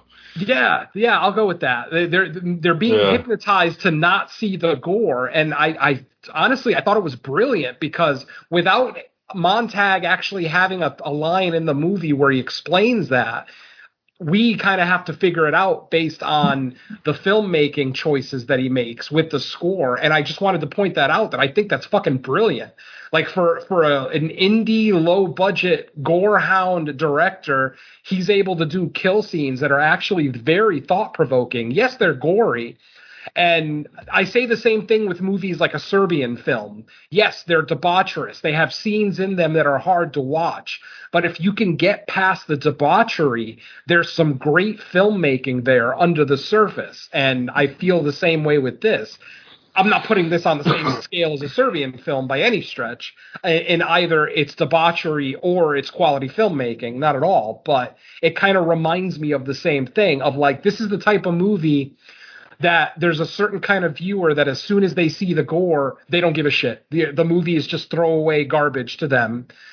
Uh, same thing with a Serbian film. I can't tell you how many horror fans I've spoken to who say they'll get to that first horrible scene in a Serbian film and then just stopped watching it.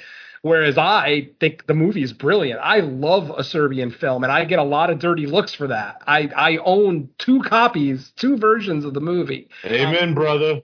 And I fucking love that Lock movie has so much to say. The problem is, is that most horror fans will watch it and just chalk it up as debauchery, you know, just you know, cruelty for cruelty's sake. But it's like if you actually do some research on the Serbian film industry and on all the conflicts that have occurred in the first part of the 20th century in Serbia, a Serbian film makes a lot of fucking sense. There's a lot of subtext there. And I feel like The Wizard of Gore, maybe not on the same level, obviously, still has that same uh, kind of cool filmmaking choices that make the, the viewer think. Like I said, they're thought provoking. So, uh, I just wanted to point that out because I don't think enough people give Herschell Gordon Lewis credit for this. They see the gore and they just think he's a schlock director and that's it. But if you can get past the gore and really appreciate the filmmaking, I think there's a lot for cinephiles to take out of these movies. Yeah, sure. I agree Awesome. completely. Nice. Um, did it? It also bothered me that nobody in any of the shows, uh, the crowd, I mean, the people that were at Montag shows, nobody ever questioned why all his volunteers were catatonic. Anybody notice that? Like these, Yeah. these were these are Zombies. all women. Yeah, they were like talking to their boyfriends uh, in the crowd like before the show started. But then as soon as this, as soon as Montag calls them up, they're fucking vegetables. They don't say a word. They stare into the the the, the middle distance, and no one questions it. And I'm just and even even during the final um, trick when the cops were actually there, because eventually the cops do figure out, you know, that all his victims are actually dying uh, later on that evening um, with the same injuries that they received during the show. So even during that fourth gag, when all the cops were there for the sword girls, uh, it, it's still. Uh, mm, I'm not even sure what I'm trying to say specifically, but yeah, um, I just feel like I said, Herschell Gordon doesn't get the credit he deserves. So let's just throw that out there. Um, I like the way that they utilized all the nighttime scenes with the red filter. Um, the, the scenes Yeah. where he steal the bodies. Mhm. I, I- again, it gives it a surrealistic feel. Like, is it reality? Is it actually happening? Is it not happening? Again, um, another great filmmaking choice by Herschell or his editor, whoever. Though I do think, yeah, Herschell edits his own movies, so um, it's definitely all on him. But yeah, the other thing I was going to say is that because I look at this movie as a series of set pieces, did anybody else feel that the kills maybe were out of order? In the sense that the fourth gag was the tamest of all of them. You know what I mean? Like the, The sword, sword gag. fighting? Yeah, the Yeah. sword gag was like the weakest of the four between you know the chainsaw, the ro- the railroad spike, and then of course the epic punch press, which I I, I it, got it was probably it was probably the easiest to show like the difference maybe what the audience is seeing. Possibly, yeah. I, I- I just felt like they. I just felt that by the time we get to the sword kill, the sword scene, we've already been so desensitized to the violence that it, it almost comes off as a little silly. Th- Silly might be the wrong word, but I because as I'm watching the movie, I'm thinking, here's the order I would have gone with. Um, the first kill has to still be, it has to have a big punch because obviously it's going to be the first kill. It's going to set the tone for the movie. But it feels like the last kill in a way. I mean, Exactly. they it feels like they it feels like they blew their load on the first kill scene. Uh, the way I would have done it, I would have done the railroad spike first because that scene is still very shocking, um, especially when you're, you know, in the pro- probably when you're in the theater in 1970 and you're watching this movie about this magician. You don't expect him to drive a railroad spike through a woman's head and pull out her brain matter. So I, I felt like they should have opened with that scene. Uh, the second gag should have been the sword. Uh, the third one should have been the chainsaw. And then give us the best and most original. I don't know about best. That's definitely a matter of opinion The press. but the press that is one of the most original kill scenes I had seen up to then. Yeah. Like who the hell would have thought of a punch press to kill someone on stage? They really should have saved that one for the fourth gag. And then they could have even done some kind of cool thing where the cop follows her and then just out of nowhere her insides just fall out or something. I don't know. They they Uh, cozy her like Louis Yeah, contamination. I just like I said, I I felt like as I'm watching the sword scene, I'm just thinking this is kind of tame for the fourth kill scene in the movie, and the one that's supposed to actually get the cops off their ass and actually start following these women home. I I don't know. I just I I felt like they kind of blew their load too early with the chainsaw kill being first. That's just me though. Like I said. Yeah, I had the theory it's probably just because it's the it's the easiest one to sh- actually do like an actual gag with it. Also, where they actually do stick these swords down this girl's throat and make it look like oh, it's just a normal trick. Exactly. You, you know, like uh, if they did the press. Oh no! They just actually just killed somebody. And then that was another question I I, I was going to ask you guys. Like, what is Montag's magic? Like, is it that he can hide the the horrible things that he did to these women temporarily until the injuries kind of rise up again later? Or is it that he's not actually killing these women when he does it on stage, but then later on through his quote unquote magic, uh, the effects actually take place. Like I was having, since they don't really explain Montag's power, I, I I was a little confused on where the magic is. I, I don't know what you guys, if you guys had any thoughts on that. I don't know. I try when magic's concerned. I try not to think of it because you know, ruined like, the illusion, man. Yeah, a wizard did it.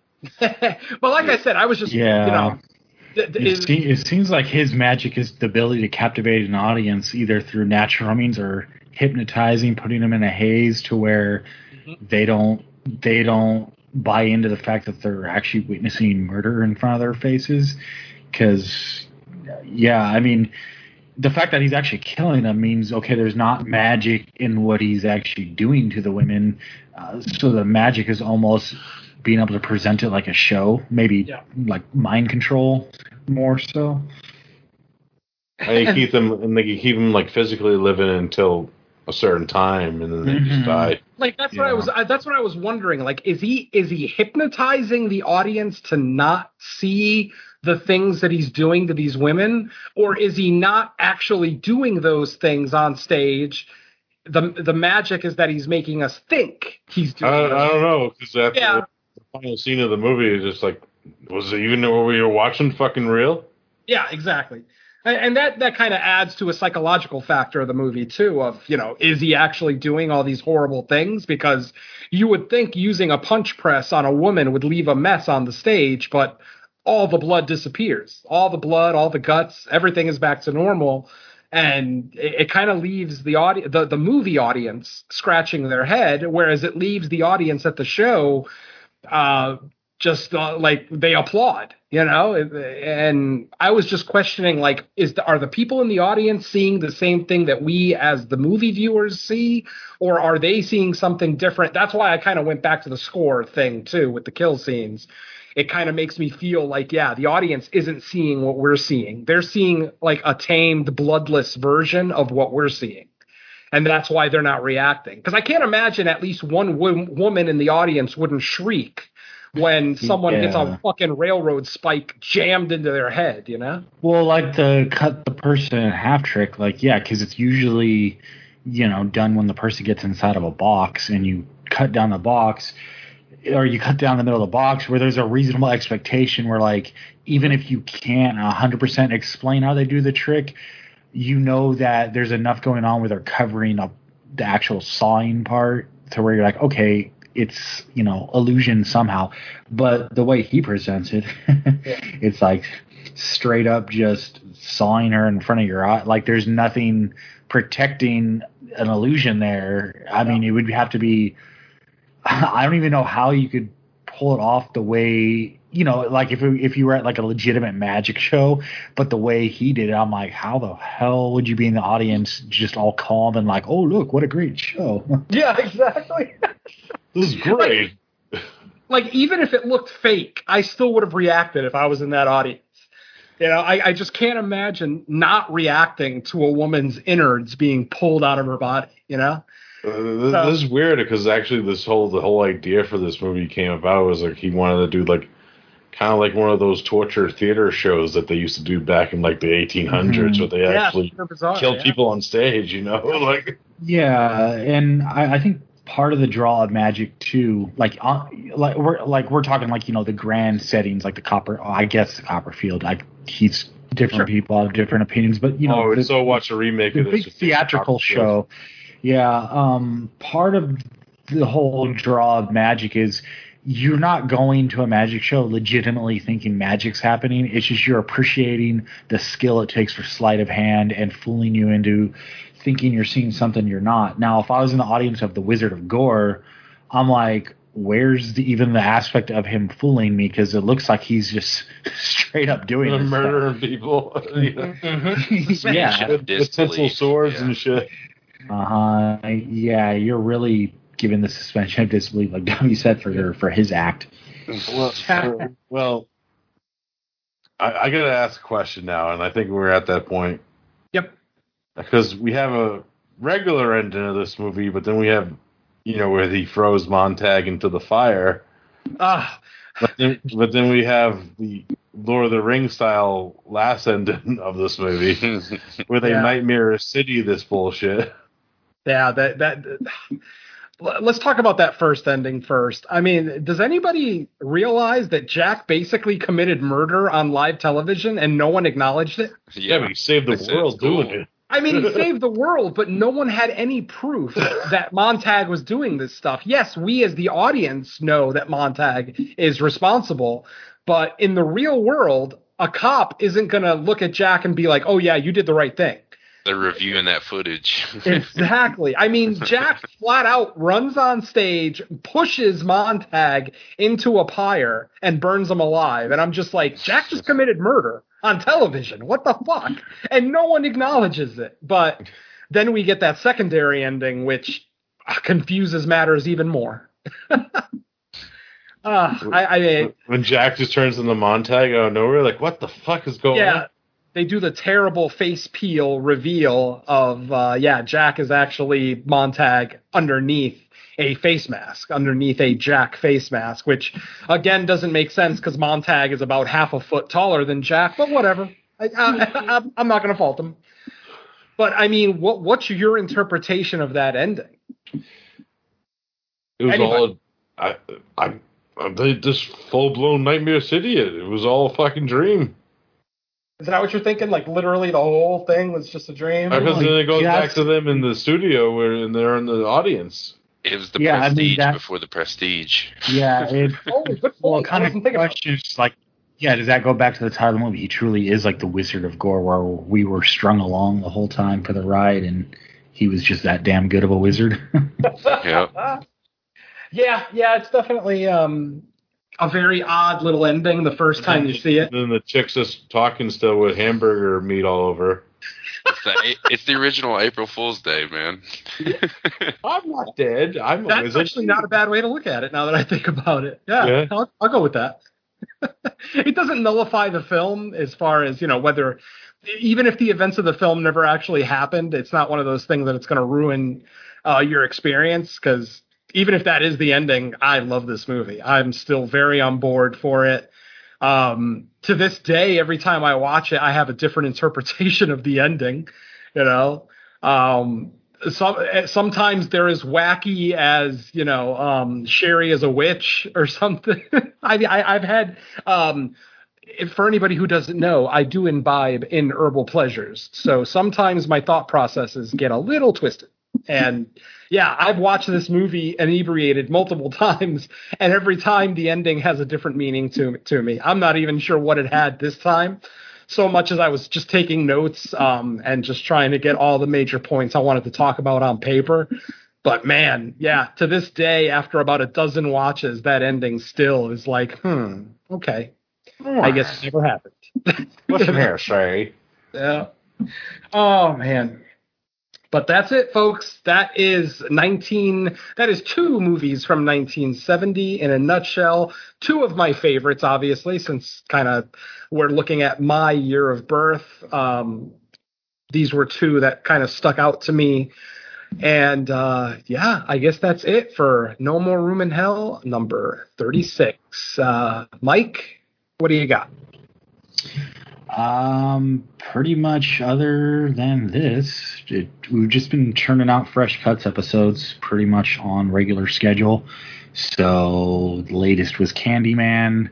Probably by the time you're listening to this episode, we will have had our next episode out. Which we're doing that one on Netflix. What is it called again?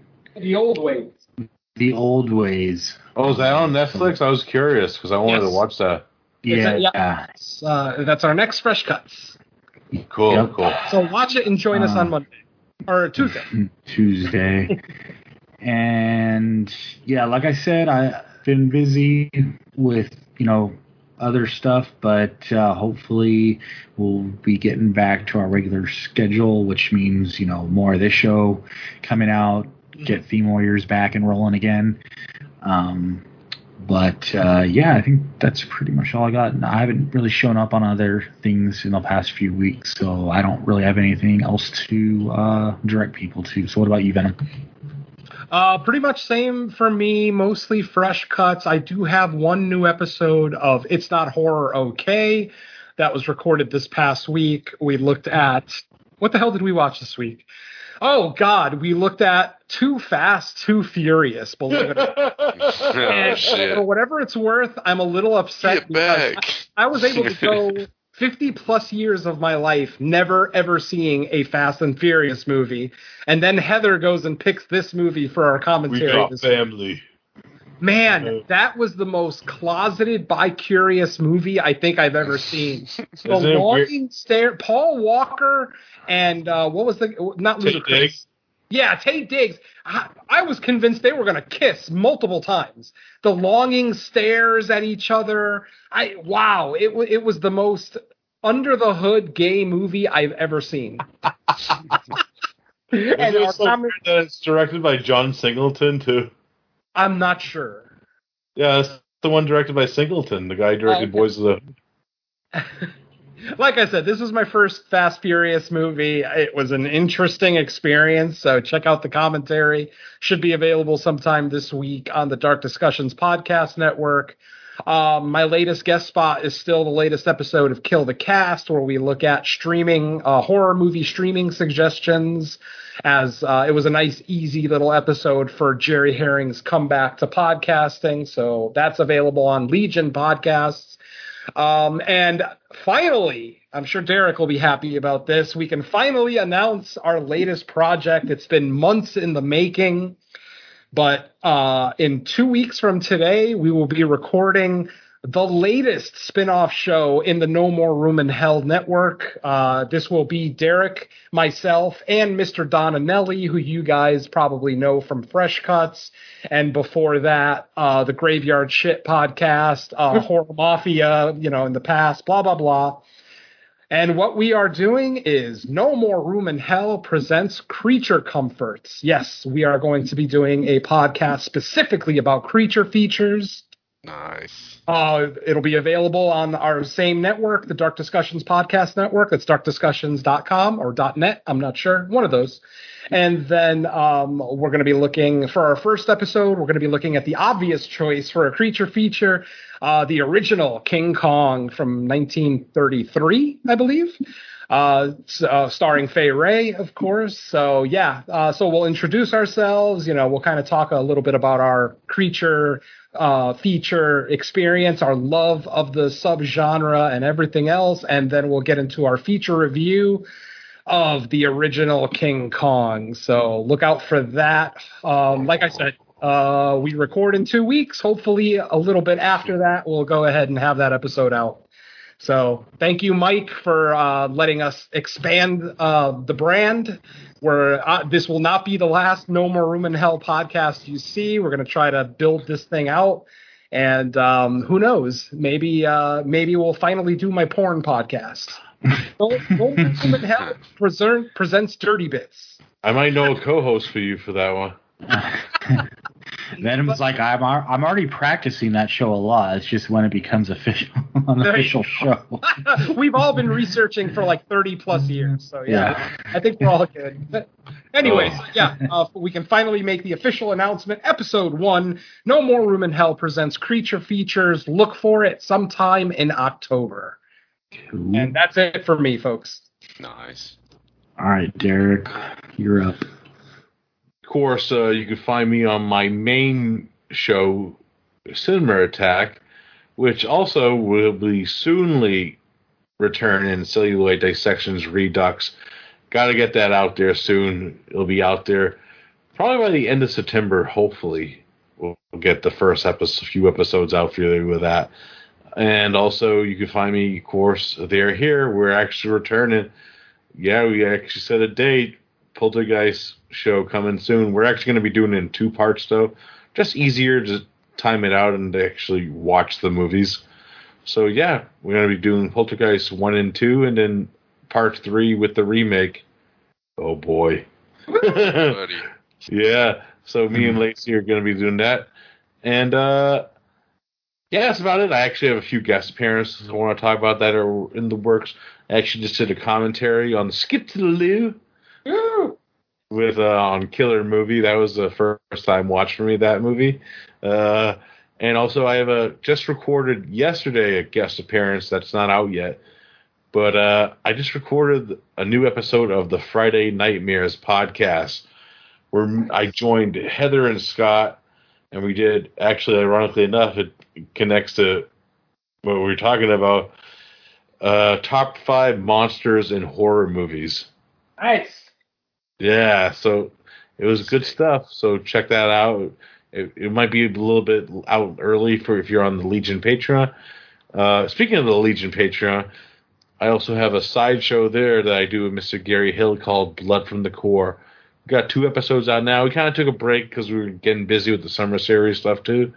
But uh, yeah, I'm also going to be on the summer series. Actually, 2016 should be dropping uh, the Monday this show is out, so look for that. Uh, where I try to represent Shin Godzilla to the death, almost actually fight a Scotsman over it. So listen to that.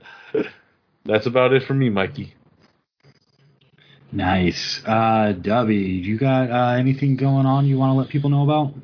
Well, so we hopefully want to even expand the Cinema Attack brand even more. Of course, you can catch me with the Cinema Attack.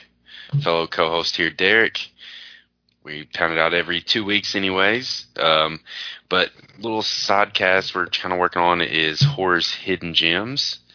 So definitely like to have all you guys involved with that at some point. And we're going to have a segment. I know you guys would be interested in just from the general conversation here and basically 4-H camp. We do anything horror non-movies, so we'll be talking comics, toys, and of course video games, horror related. Nice. So yeah, if you want to guys want to come on there and talk on some horror games and some other horror related goodness. So that's about it for us, man. Uh, keep looking for me here. Thanks again for having me. I had a blast. Hope to join you guys again. Hell yeah, that man. awesome. Yeah, Yeah. not only not only were you guests, but you did it on such short notice. Like I was a little worried that like I think I mentioned it earlier in the show. Like I was like, I hope you got prepared just for the different stuff because you know every podcast different. Some it's like all we're talking about is the movies. Some there's more stuff. So I was like, oh man, I don't. I didn't. I was like looking back at the chat and I was like, I don't even think I mentioned like how this sh- how like the show goes. But man, whatever information you had, you blended in perfect. So That's why I'm the recruiter. I'm the recruiter, Mike. I'm the recruiter. Next you time did a I'll have good a little more notice, so I'll, I'll hopefully be more prepared, guys. But uh, thanks again. It was Yeah. awesome. No problem, No, man. thank you, buddy. It was awesome. Yeah, and uh, next episode, guys, it's mine. Uh oh, Yes. Derek's picks. What country we going to this time? Uh, we're actually staying in the 70s, Venom. Oh, We're gonna go look at two uh, UK films that I actually love that I don't really hear shows about. We're gonna be doing Tower of Evil from 1972, and uh, actually 1974 film from one of my favorite directors, Pete Walker, Frightmare. oh, I love Yeah. Frightmare. Yes, Great, great show. Awesome. Yeah, so I think that'll be a great show. Hell Mike, have yeah. you seen any of these? I those are actually two I have not. Oh, good. So this is gonna be a good show, man, because I'm gonna open your mind. Hell yeah, I'm ready. But uh, yeah, thanks everyone for listening. I think we're gonna try to get another episode out in September. I mean, we managed to keep this one on schedule. It's you know very beginning, so as long as nothing uh, forces us to postpone, I would say uh, middle of September probably we'll be recording again. Get back to that bi-weekly, if possible, schedule of outputting episodes. But uh, you know, before we get out here, just one last thanks to Debbie. Welcome back anytime, man. I always tell people if you come back a second time, we'll try to let you make the movie picks, just kind of like incentive to come back. So, uh, Awesome. looking forward to that down the road. Yeah, hopefully somebody actually takes us up on that. it's, it's you know, guess it's becoming harder. I, I feel like everyone's getting older. Just their everyone's You- free time is like less. you know, and less. you know what we should actually do? We should be like, you know, it might be my turn, but maybe we should go to a guest and see what they want to do, and have them Yeah. return. yeah. You know, you know, Yeah. we might have to start doing that to get more people to come back. Yeah, uh, I mean, I know some of the guests we've had are willing to come back. It's mostly just like scheduling because since Yeah. this tends to be more than just watching the movies, it's it's more of everyone's time. So sometimes it's just working out. And then a lot of the people we have on, they got so much going on with their own stuff. It's just finding That's time. true too. But anyways, yeah, thanks everyone for listening. That's episode 36, and we will catch you next time. Everyone say bye. Goodbye. Peace. Remember, stay away from those guys with mustaches. Avoid rape stashes and unimaginable horror as much as you can. Hail Satan! Adios.